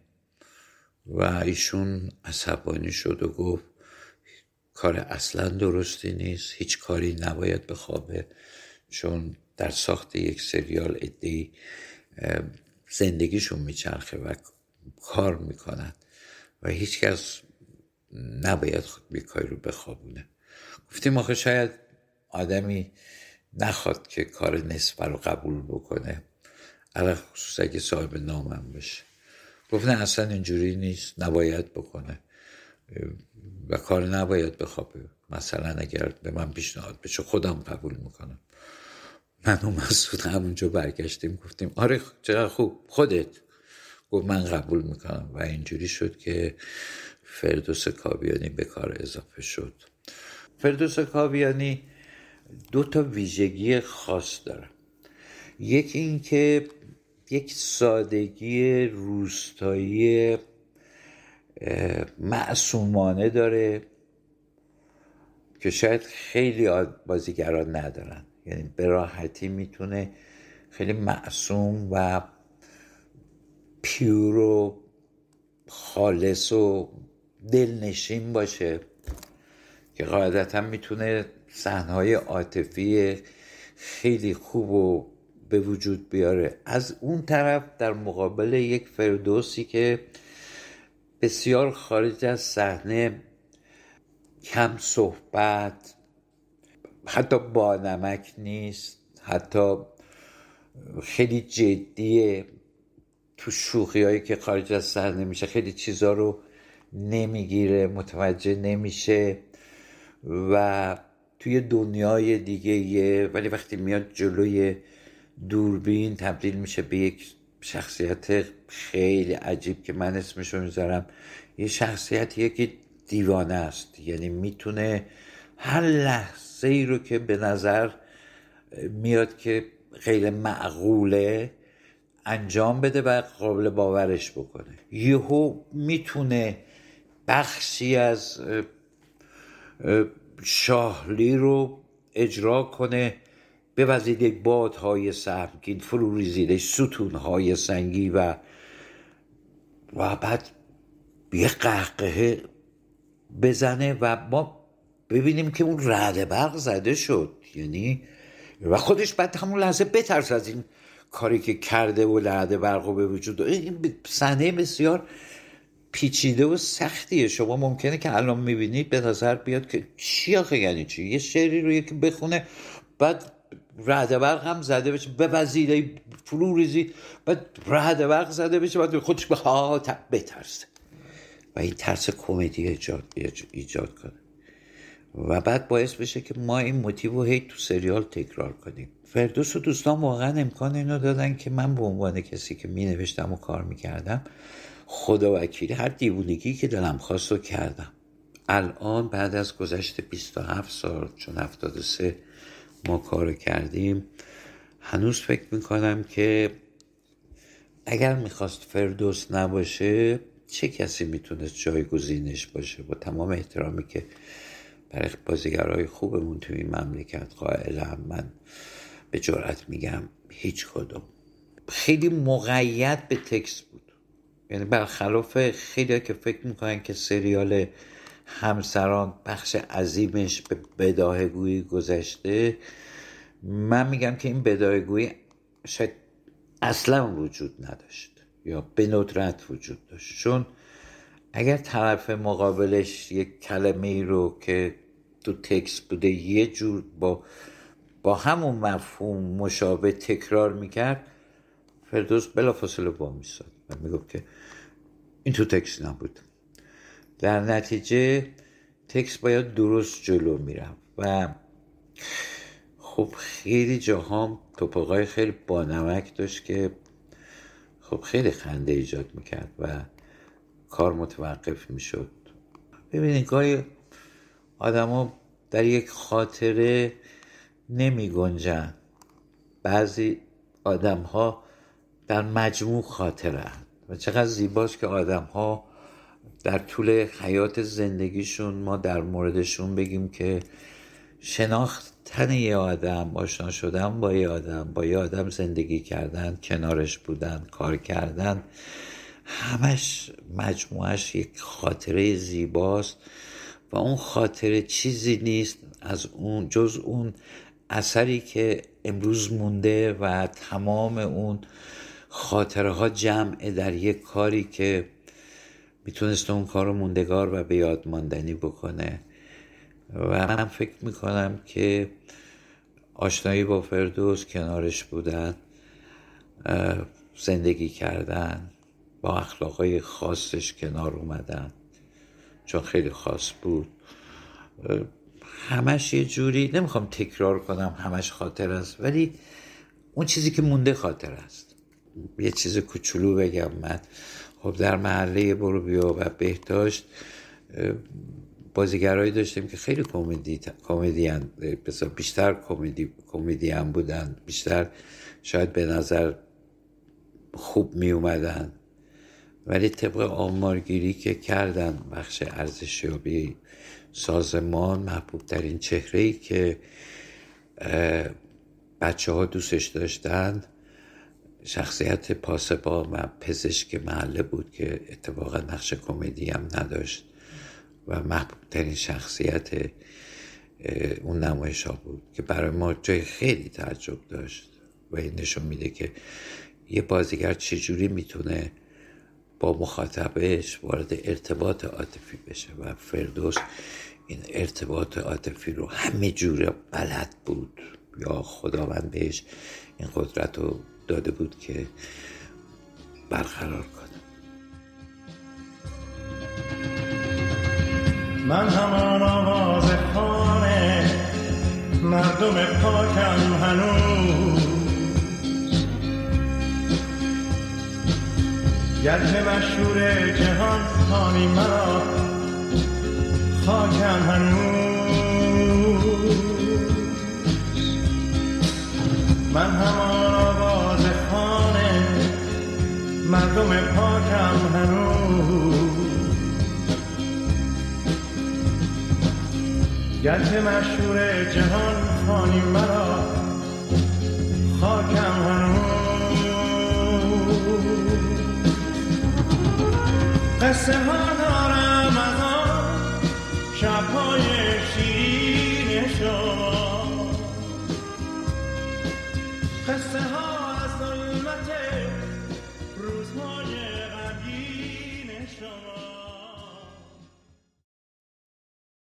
آدمی فربه شود از راه گوش. اگه بخواید فقط با دنبال کردن یه پادکست نگرشتون نسبت به موسیقی عمیقتر بشه و دانشتون در مورد موضوعات مختلفی در ارتباط با موسیقی ارتقا پیدا کنه حتما سری به پادکست راه گوش بزنین. راه گوش یه پادکست پژوهشی موسیقیه مبتنی بر منابع و اسناد که به لحاظ ژانر موسیقی هم هیچ محدودیتی نداره. اگرچه که طبعا بیشتر به موسیقی توی ایران می‌پردازه. هدف این پادکست اینه که لذتی که ما از موسیقی می‌بریم رو بیشتر و عمیقتر بکنه و در این حال دامنه فکرمون نسبت به موسیقی گسترده تر بشه. تیم پادکست راه گوش تا حالا 18 اپیزود منتشر کرده و یه سری برنامه های بلند مدتی هم داره که سراغش که برید با اونا آشنا خواهید شد. پادکست راه گوش رو می‌تونید توی Castbox Google Podcast و Apple Podcast جستجو کنید و بشنوید. آدرس این پادکست توی تلگرام و اینستاگرام و پادگیرهای معتبر رو تو متن کپشن همین شماره آورده شده که می‌تونیم بهش رجوع کنید پادکست راه گوش یکی دیگه از حامیان مالی این شماره ماست که ازشون ممنونیم. آدمی فربه شود از راه گوش. سال 78 سریالی به نام آژانس دوستی پخش شد که توش بازیگرایی مثل زندیات اسماعیل داورفر، زندیات حسین پناهی، پژمان بازقی، اسخر همت، حمید لولایی و البته فردوس کاویانی بازی می‌کردن و هر قسمت از اون کارگردانی جداگانه داشت. داستان یه آژانس تلفنی برای درخواست اتومبیل بود و بازیگرایی که اسم بردم اعضای این آژانس بودن که هر قسمت اتفاقایی براشون میافتاد. بردش دکتر کیو؟ همین آقای روفی بزرگ تو؟ بله. دکتر گفت باید دو سه روز بیمارستان بخوابه. ولی اون ول کرد از بیمارستان اومد بیرون. رفتیم خونه. هر چی دلش خواست به شما دوتا بد و بیرا گفت. بعد یه تلفن زنگ زد و دیدیم که میشاش باز شد و رفت یه دوش گرفت و یه رب دوشام قشنگ پوشید و این کل و گنده اومد نشست رو مبل و قاه قاه شروع کرد به من خندیدن. ما وید کردیم اومدیم بیرون. میگم تو تلفنش خسرو بود؟ من چه می‌دونم؟ بود بود جان تو بود. الان وقتشه. وقتی چیه؟ وقتشه که هر کی ازش بخوای هر کلایی باری. خلاصه وقتشه که بگیری ازش. چی بگیرم ازش؟ بله را. قبولی صندلی وجود صندلی تو آژانسو اینجا رو از دست بدیم. دیگه مثل اینجا گیرمون نمیاد. دوباره سرگردون میشیم. رئوفی باید قبول بکنه. در ادامه صدای آقای پژمان بازقی رو میشنوین که یکی از بازیگران سریال آژانس دوستی بود. یادمه که فردوس کاویانی عزیز راوی مجموعه بودن. هم صدای بسیار خوبی داشتن هم بسیار مرد مهربان متشخص دوست داشتنی بودن. واقعا جاشون خالیه و به جرات می‌تونم بگم بهترین لحظات آغاز کار حرفه من در این عرصه همون روزها بود. اگر اشتباهی انجام می‌شد با سعه صد با تحمل فراوان معمولا کار رو دوباره اجرا می‌کردیم تا به من کمک بکنن که بتونم از پس نقش خودم بر بیام. خاطره ای که از آقای کاویانی عزیز دارم یه قسمتی رو ما کار می‌کردیم به اسم مسافر غیابی که آقای احمد رضای اسدی در واقع بازیگر مهمان اون اپیزود بودن و من بعد از اینکه ایشون رو میرسوندم به محلی که باید میرسوندم غیب می‌شدن. و در نتیجه من به سمت آژانس می‌رفتم و خواهش می‌کردم از همکارم که به من کمک کنن. در یه بخشی از این اپیزود که قرار بود در بیمارستان اتفاق بیفته یک شبی بود ما داشتیم فیلم برداری می‌کردیم و من بودم آقای اسدی که روی برانکارد بودن آقای کاویانی عزیز و سرکار خانم پاوه نژاد که نقش همسر آقای اسدی رو بازی می‌کردن همسر مسافر رو بازی می‌کردن. خب مردمم طبیعتا قدیما بیشتر شوق و ذوق داشتن برای دیدن پشت صحنه ها و بعد از اینکه فیلم برداری تموم شد من یادمه که پلان رو داشتن از آقای کاویانی می‌گرفتن و ایشون هم خب داشتن بازی خودشون رو ارائه می‌کردن. یه دفعه از بین جمعیت یه نفری اومد و صاف تو چشمای من نگاه کرد گفت تو چقدر بد بازی می‌کنی؟ و من خیلی به هم ریختم و بعد از چند دقیقه ای آقای کاویانی به من اومدن گفتن که چی شده؟ چرا به هم ریختی؟ گفتم ماجرا اینجوری بود. گفتش که خب اونا نمی‌دونن که ما قراره که به چه شکلی بازی بکنیم و شما مقابل دوربین نیستی و فکر می‌کنن که شما بد بازی کردی. و کلی من دلداری دادم و خواهش کردن که اصلا فکر نکنم به اون اتفاقی که در چند دقیقه پیش افتاده بود. و میگم اینم از مهربونی ایشون میامد که همیشه مهربان بودن همیشه سخاوتمند بودن و همیشه اعتقاد داشتن که پندار نیک گفتار نیک و کردار نیک داشته باشیم.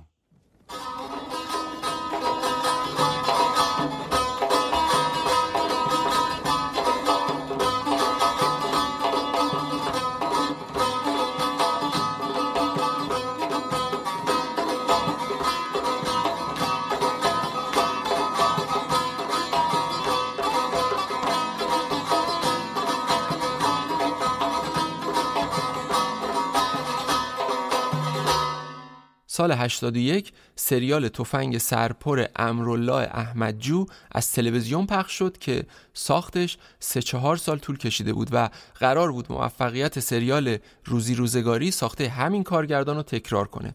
حمید رضا پگاه زندیات خسرو شکیبایی ژاله اولوف زندیات انوشی روان ارجمند و خیلی از بازیگرای درجه اول اون سالا تو این سریال بازی می‌کردن و طبعا فردوس کاویانی تو نقش سفرعلی هم جزو کادر بازیگرا بود. سریال در حال و هوای مورد علاقه احمدجو بود. دشت و کویر و داستان تاریخی و مردم ایلیاتی و سختی های زندگیشون. در واقع یه جورایی دنباله روزی روزگاری حساب می‌شد. اون پادشاهه رو یادت پارسال همین وقتا اومد سراغمون؟ خب آره چطور مگه؟ به مرگ هر دومون به این روز عزیز. گفتی جای بروز نده. یک کلومش رو برای احد الواحدی تعریف نکردم. اون وقت میرم به گمانگوهی تو رو با پسر قمر نقل آبادی کنم. حرف خلخلی پس تو نرفتی بگی؟ نه به این قبله محمدی. نقل به این خوبی. تو چرا بدت میاد برای یکی تعریف کنی من برای که بهمون میخنده اصلا و ابدا همچی حرفایی نیست همون دوز به هزار رخت و ریخت در میاد. ما که نگفتیم جن و روح دیدیم. مگه نیومدن؟ مگه آدم زنده نبودن؟ سه نفر شبرو و ایار و ترار و صحرا دیده و دنیا گشته. ما خوب بس جلوشون در اومدیم. حقشون رو گذاشتیم کف دستشون. مخصوصا تو. چرا بهمون بخندن؟ یادم سر سریال همسران. بعد از دو یا سه ماه حال دقیق یادم نمیاد دستمزد پدر رو دیگه ندادن. و در واقع مجبور بودیم یعنی پدر مجبور بودش که از جیبش خرج کنه. و خب به خاطر خرج و مخارج زندگی بابا خب کمی نگران و در واقع عصبی شده بودن و اینا. که یه روز بعد از چند ماه که من پدر رو تو این حال می‌دیدم و اینا واقعا سریالی بودش که در واقع به خانواده خیلی سخت گذشت. مثلا من و برادرم آرتین واقعا می‌شد مثلا چند روز بابا رو نمی‌دیدیم. چون بابا تا نصف شب کار می‌کرد خب ما میخوابیدیم و ما صبح زود می‌رفتیم مدرسه و وقتی برمیاشیم بابا دوباره رفته بود سر کار. خلاصه بعد از یه چند ماهی که من دیدم بابا خب یه جورایی تنش دارن و استرس و عصبی هستن و اینا موضوع رو هم می‌دونستیم. گفتم خب بابا چرا خودت اذیت می‌کنی؟ اونا دارن اذیت می‌کنن تو هم اذیت کن. نرو سر فیلم برداری و دستشون رو بذار تو پوست گردو. یه حالت اخ برگشت به من نگاه کرد. گفت واقعا دارم اینو از دخترم آرمیتا میشنوم. دختر من آرمیتا باید همچی حرفی بزنه. من یه لحظه شوکه شدم. من مگه چه حرف بدی زدم؟ بعد گفتم کجای حرفم بد بود بابا؟ گفتش که دختر من نباید از این فکرهای بد تو ذهنش داشته باشه. بدیو که با بدی جواب نمیدن. بعد مگه من فعلا فقط خودم هستم؟ کل ملت ایران الان با من همراهن. من نمی‌تونم اونا رو چشم انتظار بذارم. نمی‌تونم هموطنامو تو این دوره سیاه و خاکستری به خاطر پول تنها بذارم و این شادی اندکی که ازشون از این جعبه جادویی داره بیرون میاد دریغ کنم و بگیرم. واقعیتش هیچ تا اون موقع یعنی اون موقع من همینجور شوکه داشتم بابا رو نگاه می‌کردم یعنی چی حرفای بابا؟ تو تو داری از خودت مایه می‌ذاری و فلان و اینا که چه می‌دونم هموطنات یعنی ناراحت نشن دلخور نشن شاد باشن و اینا. تو اون زمان نوجوانی درک نکردم. شاید سه دهه گذشت تا درک کردم. عشقی که پدر اول به وطنش داشت بعدش به هموطنانش و بعدش به همکاراش. واقعا من دارم سمرش رو الان می‌بینم. و گذشت تا اینکه سر سال قرارداد بابا شد و و دیگه کار نکرد و و دستمزدش هم ندادن. هیچ وقت اون دستمزد رو بهش ندادن. من به نوبه خودم واقعا نتونستم هیچ وقت ببخشم. سختی هایی که من مامانم داداشم تو اون دوران از همه بدتر بابام کشید برای من قابل بخشش نیست. و ولی خب بابای من خودش بخشید.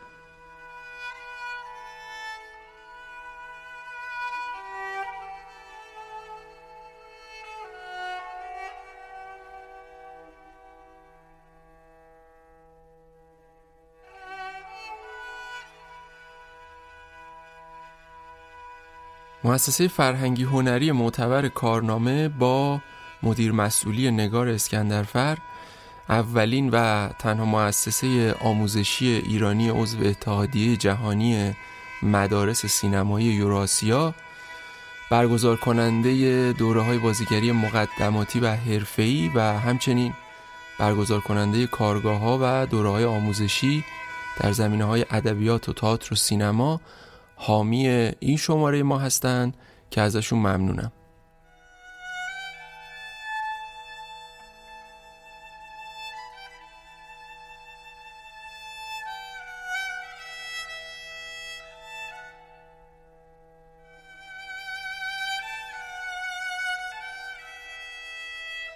فردوس کاویانی همونطور که گفتم سریال زیاد بازی کرد. سریعتر میریم جلو تا برسیم به یه سریال محجور به نام خانه مهر ساخته مهدی نوربخش و به نویسندگی و تهیه کنندگی جواد ستودنیا سال 87 جمشید مشایخی شمسی فضلاللهی شهرام قائدی و البته فردوس کاویانی توش بازی می‌کردن.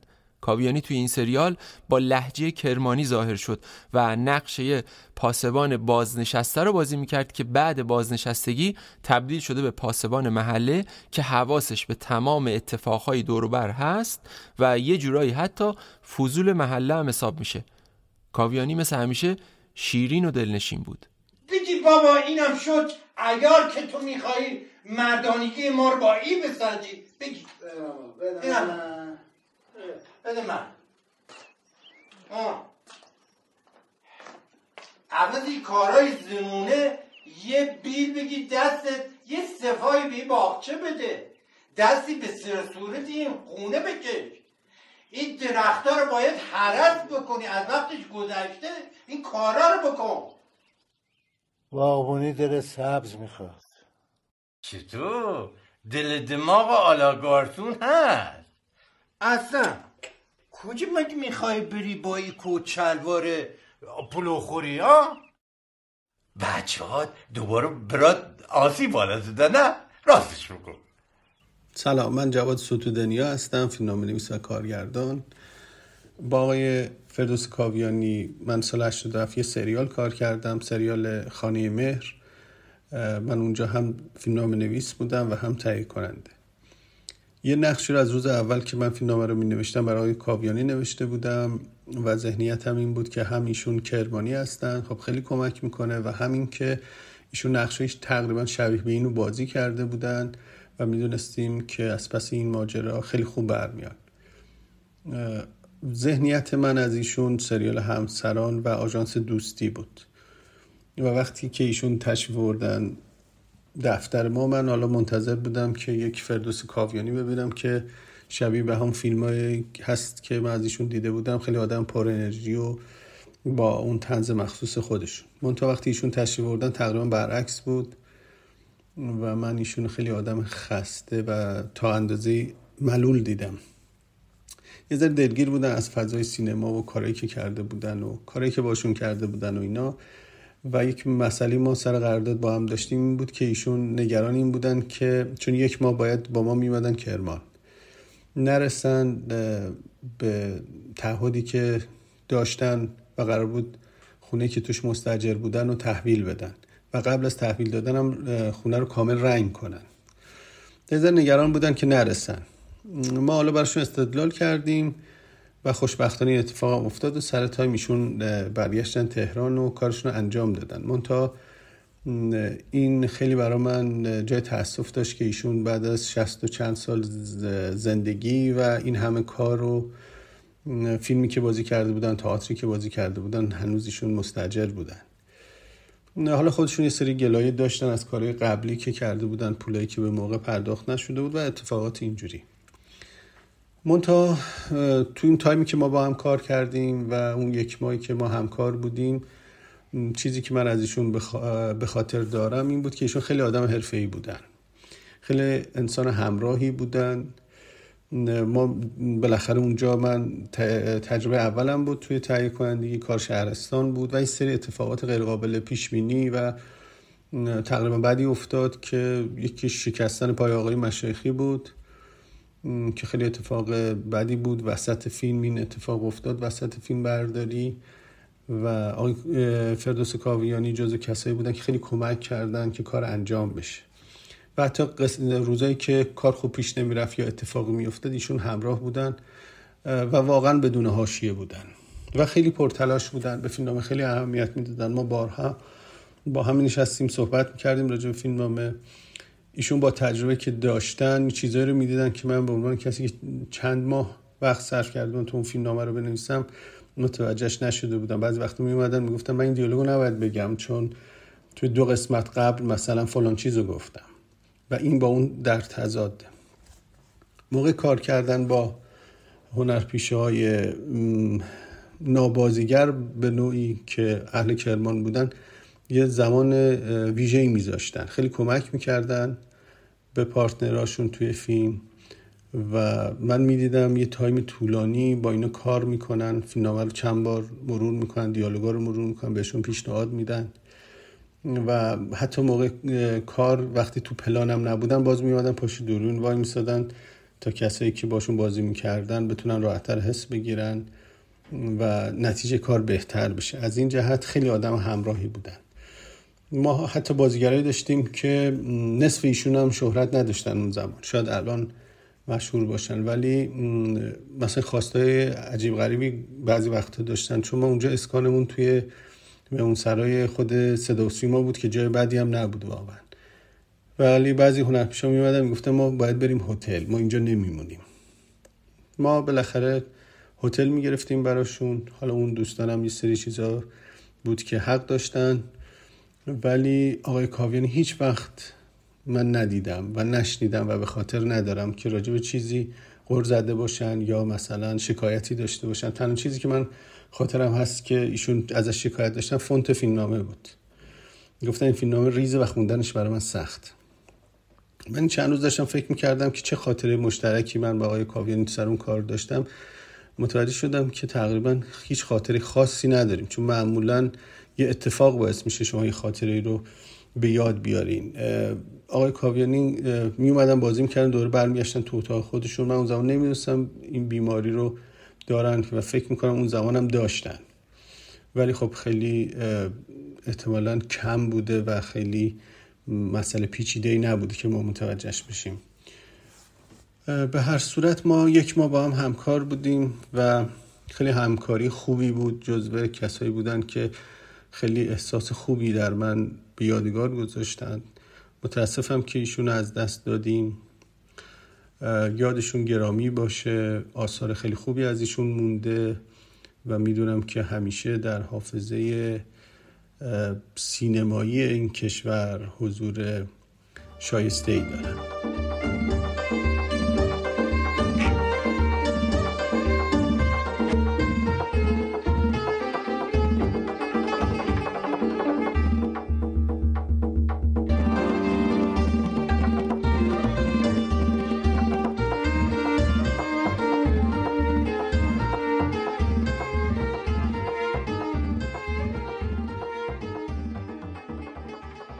رسیدیم به سال 88 و پرانتز باز کیومرس پور یه سریال 22 قسمتی که درباره یه مسافرخونه و اتفاقهای پیرامون اون بود.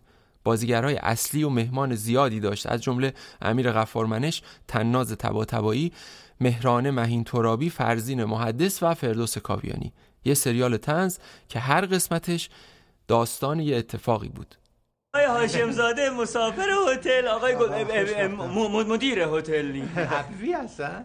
بله عبوی بچه هاشون هستن دیگه ها؟ می‌دونم که از تعریف و تمجید خوشتون نمیاد ولی باید به عبوی بگم. جناب آقای حمزه آقازاده واقعا نمی‌دونین چه خدمتی به من کردن که فراموش بله شما فقط بفرمایین آقای هاشم زاده نه بذار بگن. بذار حرفشونو بزنن. قضیه چی بود؟ ما ایال باید میوردیم بیمارستان. اتفاقا همون بیمارستانی که آقای دکتر حمزه از خامداران اصلیش هستن. بله بله. وقتی اوجو گفتم که از بستگان آقای دکتر حمزه هستم عزت و احترام به نهایت رسوندن و تخفیف اساسی قائل شدن. ها؟ بفرمایین آقای هاشم زاده اصلا ایشون خوششون نمیاد اینقدر تعریف. فرزین محدث بازیگر سینما و تئاتر و تلویزیون یکی از نقش های اصلی سریال پرانتز باز بود که تو یه قسمت با فردوس کاویانی رو در رو بازی کرد. حالا برامون از خاطرات اون روزها میگه. برای من که خیلی ذوق برانگیز و شرف برانگیز بود که قراره با فردوس کاویانی بازی کنم پارتنر مقابلش باشم. چون خب از کودکی که خاطره داشتم نوجوانی سریال ها و بعد خیلی برای من جذاب بود. یعنی من یکی از ذوقها می بود که قراره با بازیگر مورد علاقه کودکی و نوجوانیم مقابلش بازی بکنم. سکانس پایانی آقای فردوس کاویانی به عنوان پدر اون دختر موقع من با میستادن و یک مونولوگی داشتن که توی مونولوگ دلگیری و دلخوری بود که چرا من دروغ گفتی چرا من مورد بازی چه قرار دادی؟ و همین با یه لحن آرام بغزالودی که اشک تو چشم ها جمع می شد برگزار می شد و پایان جملهشون مونولوگشون یک جمله داشتن میگفتش که من ساده دل من ساده دل. و تمام می شد اون اپیزود. احساس می‌کنم تا مغز استخونم به من و خانوادم توهین شده. من ساده دل. من ساده دل. من ساده دل. یکی از اتفاقهای مهم فکر می‌کنم اون کلم اون کلمه من ساده دل بود. اینکه انگار ساده دلی در دوران حاضر جزو نقایص بشره. در صورتی که ساده دلی البته ساده دلی با ساده لوحی فرق می‌کنه. آقای فردوس کاویانی جزء اون دسته آدم هایی بود که ساده دل واقعی بود به معنای خوب کلمه. بازیگر توانمندی بود اینو لازم نیست کسی در بازیگریشون حرف بزنه. ولی من با اون پارتنر مقابلش می‌تونم بگم که همبازی بی نظیری بود نه به عنوان استاد که استاد بود. وقتی داشت در مقابل آدم بازی می‌کرد آدم احساس می‌کرد که یک همسنه و یک کسیه که داره تلاش می‌کنه که تو بازی خوبت اتفاق بیفته. منظورم همسنه اینه که من به چشم استادی نگاهشون می‌کردم و ایشون سعی می‌کرد که به عنوان یک رفیق و دوست با من رفتار بکنه. نکته بعدی این که ما یادم میاد که تو اون سریال اون سال سال 88 مواجه شدیم با اتفاق فوت دلخراش پیمان ابدی که اون اتفاق دلخراش ترسناک افتاد. من یادمه که روز ما سر فیلم برداری بودیم. یک پرانتز این که آقای کاویانی موبایلشون از این موبایل معمولی بود که حتی ویدیو توش دیده نمی‌شد آپلود نمی‌شد از این موبایل ساده و خیلی معمولی بود. پرانتز بست. و اون خبر وقتی اون روز اومد یادمه که مرحوم پور احمد می‌گفتن که آقای کاویانی متوجه نشه چون خیلی غمگین میشه خیلی خیلی روح لطیف و حساسی داره. آقای پور احمد کاملا میشناختش. و خب ما وقت مثلا اون ویدیو اومد دست چند تا بچه های دستیار فیلم بردار اونا با ویدیو دیدیم. حالمون بد شد و همش تلاشمون بود که آقای کاویانی نفهمه. نمی‌دونم یکی از دستیار صحنه بود یا دستیار فیلم بردار خب به آقای کاویانی گفت و ویدیو رو بهشون نشون داد. ایشون قلبش گرفت. زار زار گریه کرد. اصلا حالشون خیلی بد شد که آقای پوران دعوا کردن با بچه ها که چرا این کارو کردیم و یک جمله گفت آقای کاویانی که اون جمله خیلی جمله مهمی. گفتش که من از مرگ آدم ها غمگین میشم. حالم بد میشه. چرا میگم جمله مهمی دستبندی نکرد. آدم هایی که من دوست دارم آدم هایی که دوست ندارم آدم هایی که من خوشم میاد آدم هایی که خوشم نمیاد. مرگ مرگ انسان ها براش مهم بود. از دست دادن این انسان های بزرگ به نظرم یک خسران بدی برای اینکه جهان از آدم های پاک و پاک سرشت و با روح بلند خالی داره میشه و ترسناک خالی شدن جهان از این آدم ها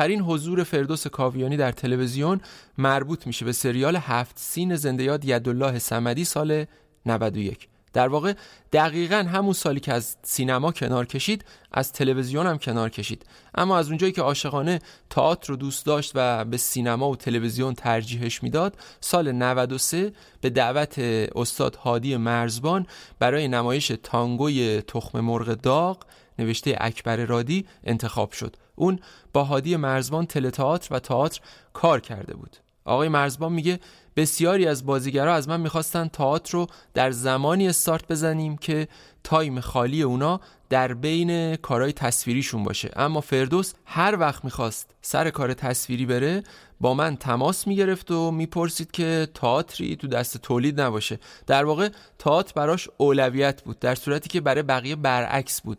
و می‌خواستن تو زمان خالی و بیکاری خودشون روی صحنه بیان. وقتی برای نمایش تانگوی تخم مرغ داغ ازش دعوت کردم گفت من دیگه نمی‌تونم. منم گفتم تو برکت کار مایی. بیا فقط رو صندلی بشین. اومد و تو همون شرایط هم تننازی خودشو نشون داد. مسئولین امر از من می‌خواستن که قراری باش بذارم که بیام ملاقاتش. ولی فردوس می‌گفت من نیازی به اونا ندارم. به خاطر اینکه همکاراشو خونه دار بکنه یا زمیندار بکنه یه ملکی رو به دستشون برسونه تا همیشه دقدقه نداشته باشن افتاد تو یه مشکلی که برای بچه ها زمین گرفت و طبق معمول که همیشه دولت یه جاهایی در واقع مشکل زا میشه برای مردمش. برای پدر منم مشکل, مشکل ساختن و این حکایت زمین دادن بابا به بچه ها 20 سال طول کشید.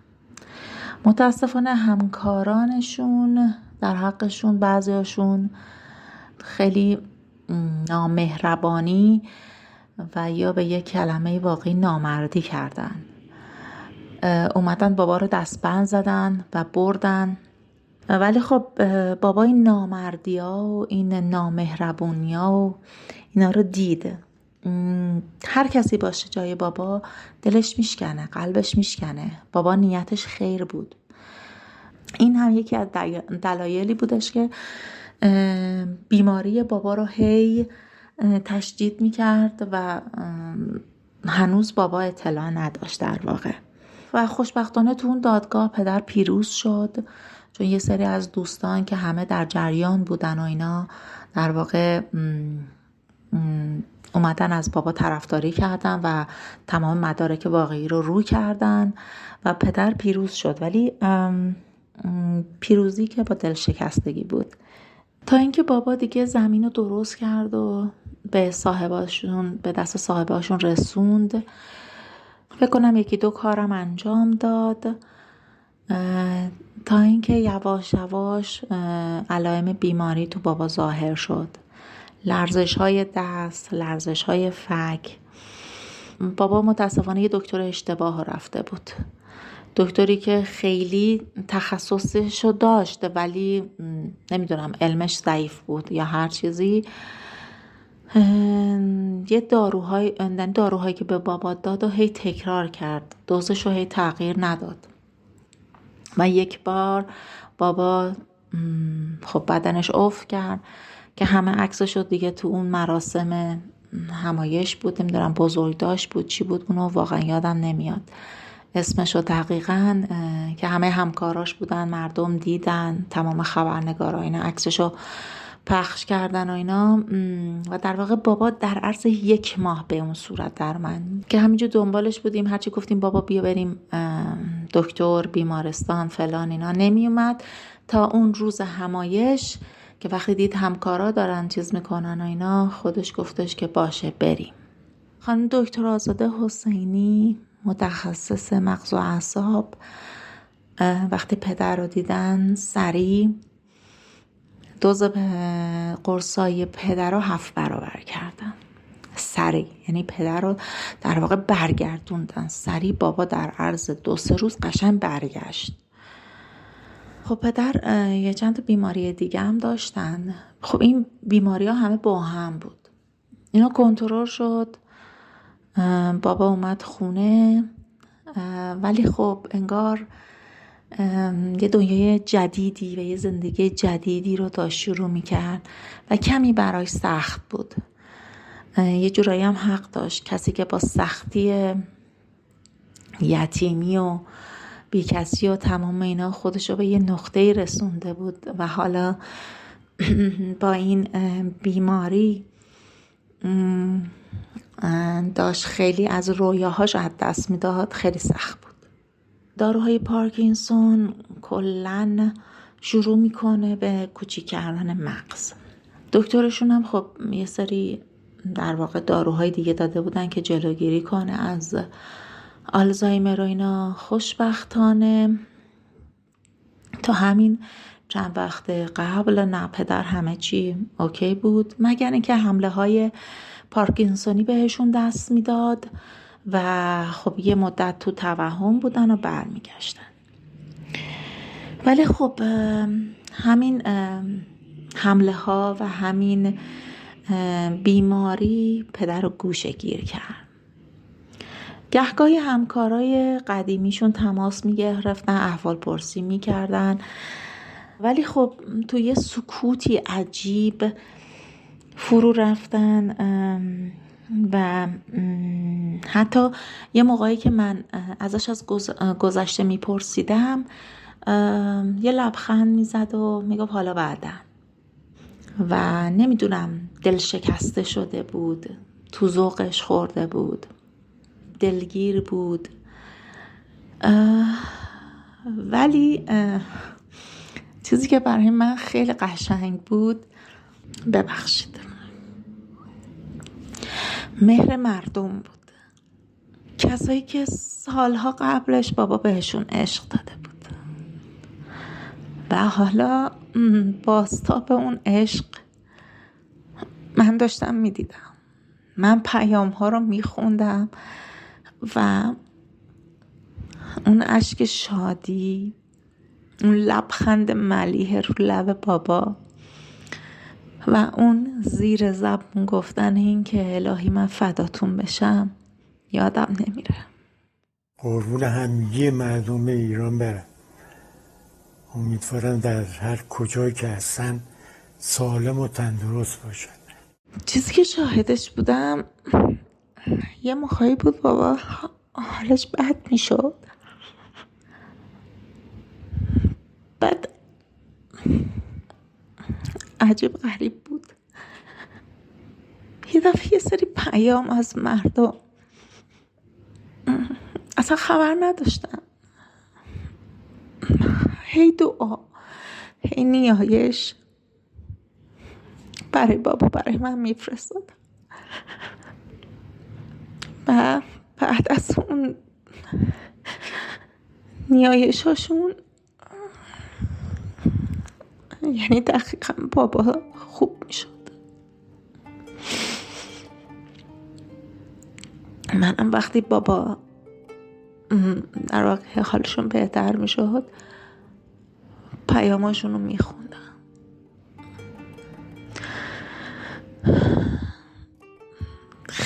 اون نگاه بابا اون حلقه اشک بابا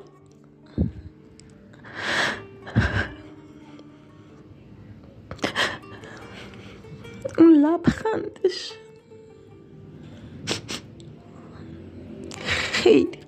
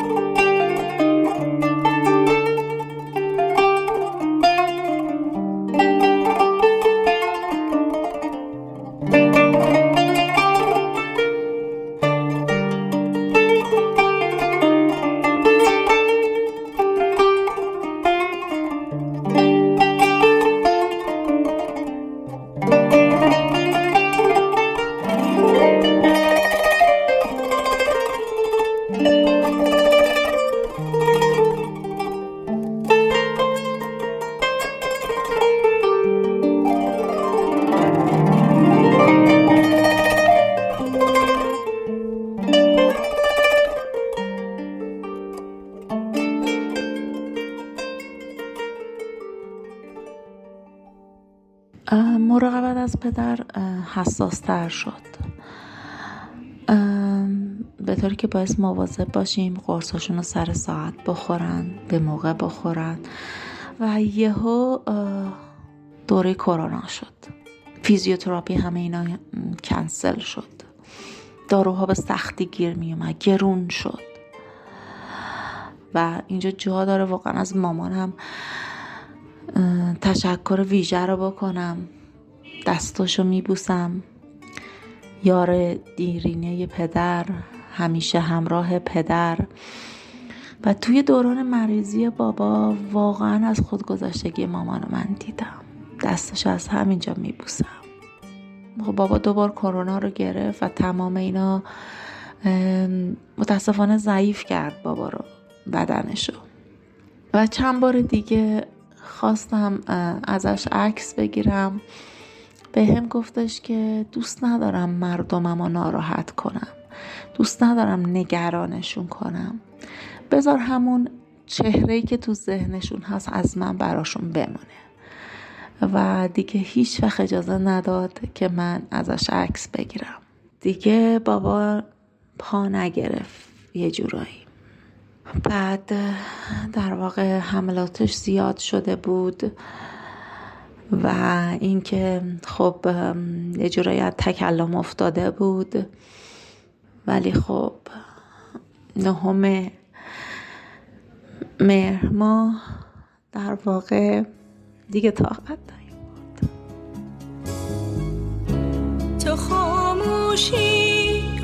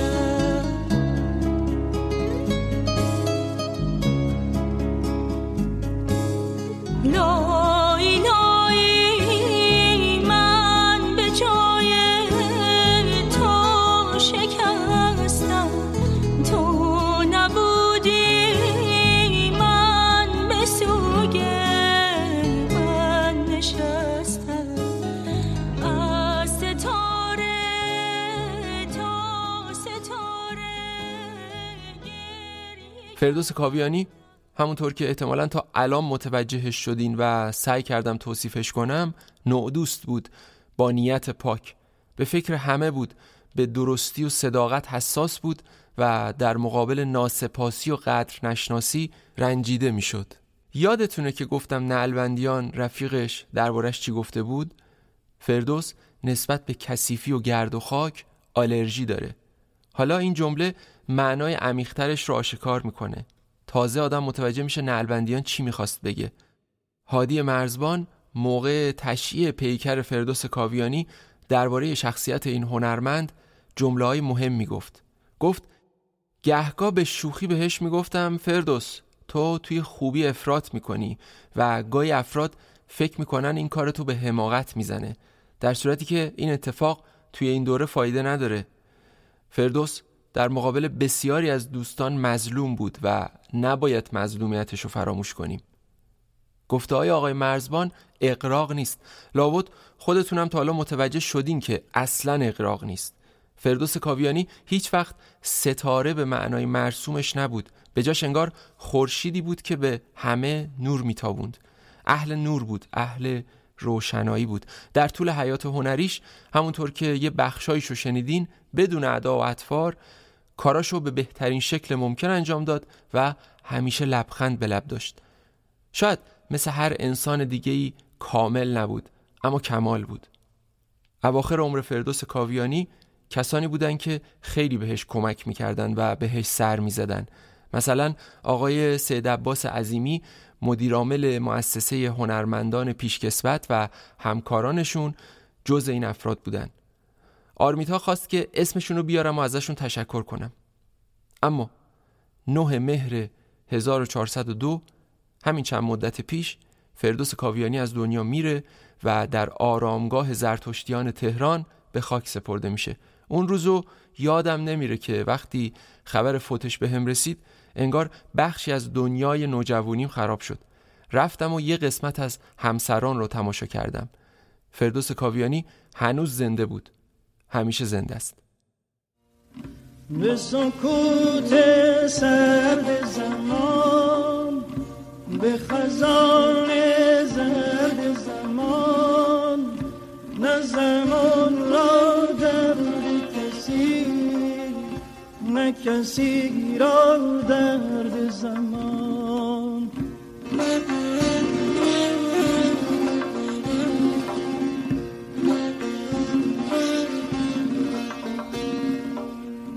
بهار مردمی هاده شد.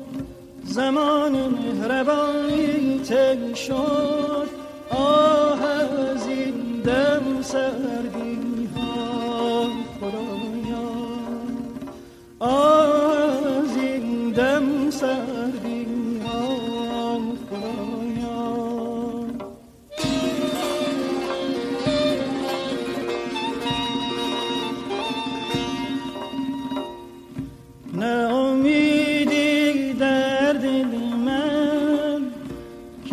که گشاید مشکل من نه فروغ روی می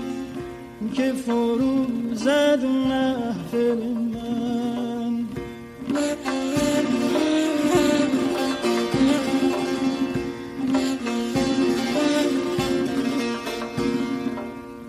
نه هم زبان در داگاهی که نالی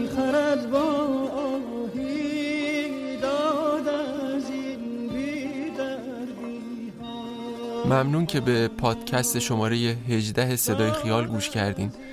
نظرات خودتون رو مثل همیشه برامون بفرستین چون باعث میشه که صدای ما بهتر و بیشتر به گوش شما برسه. مدیر پروژه شاهین شجری کهن نویسنده و سردبیر دامون غنبرزاده کارگردان هنری بهناز اقبال صدا برداری و تدوین احسان آبدی استودیو رود موسیقی علی زاره مدیر روابط عمومی و تبلیغات محمد محمدیان. همچنین با تشکر ویژه از آرمیتا کاویانی احمد نیکازر گوهر خیراندیش بیژن بیرنگ پژمان بازقی جواد ستودنیا و فرزین محدث. البته از حامیان مالی این شماره هم ممنونم که در کنارمون بودن. پادکست رادیو کامرس مؤسسه کارنامه و پادکست راه گوش. کاری از فیلم امروز به همت عباس یاری هوشنگ گلمکانی.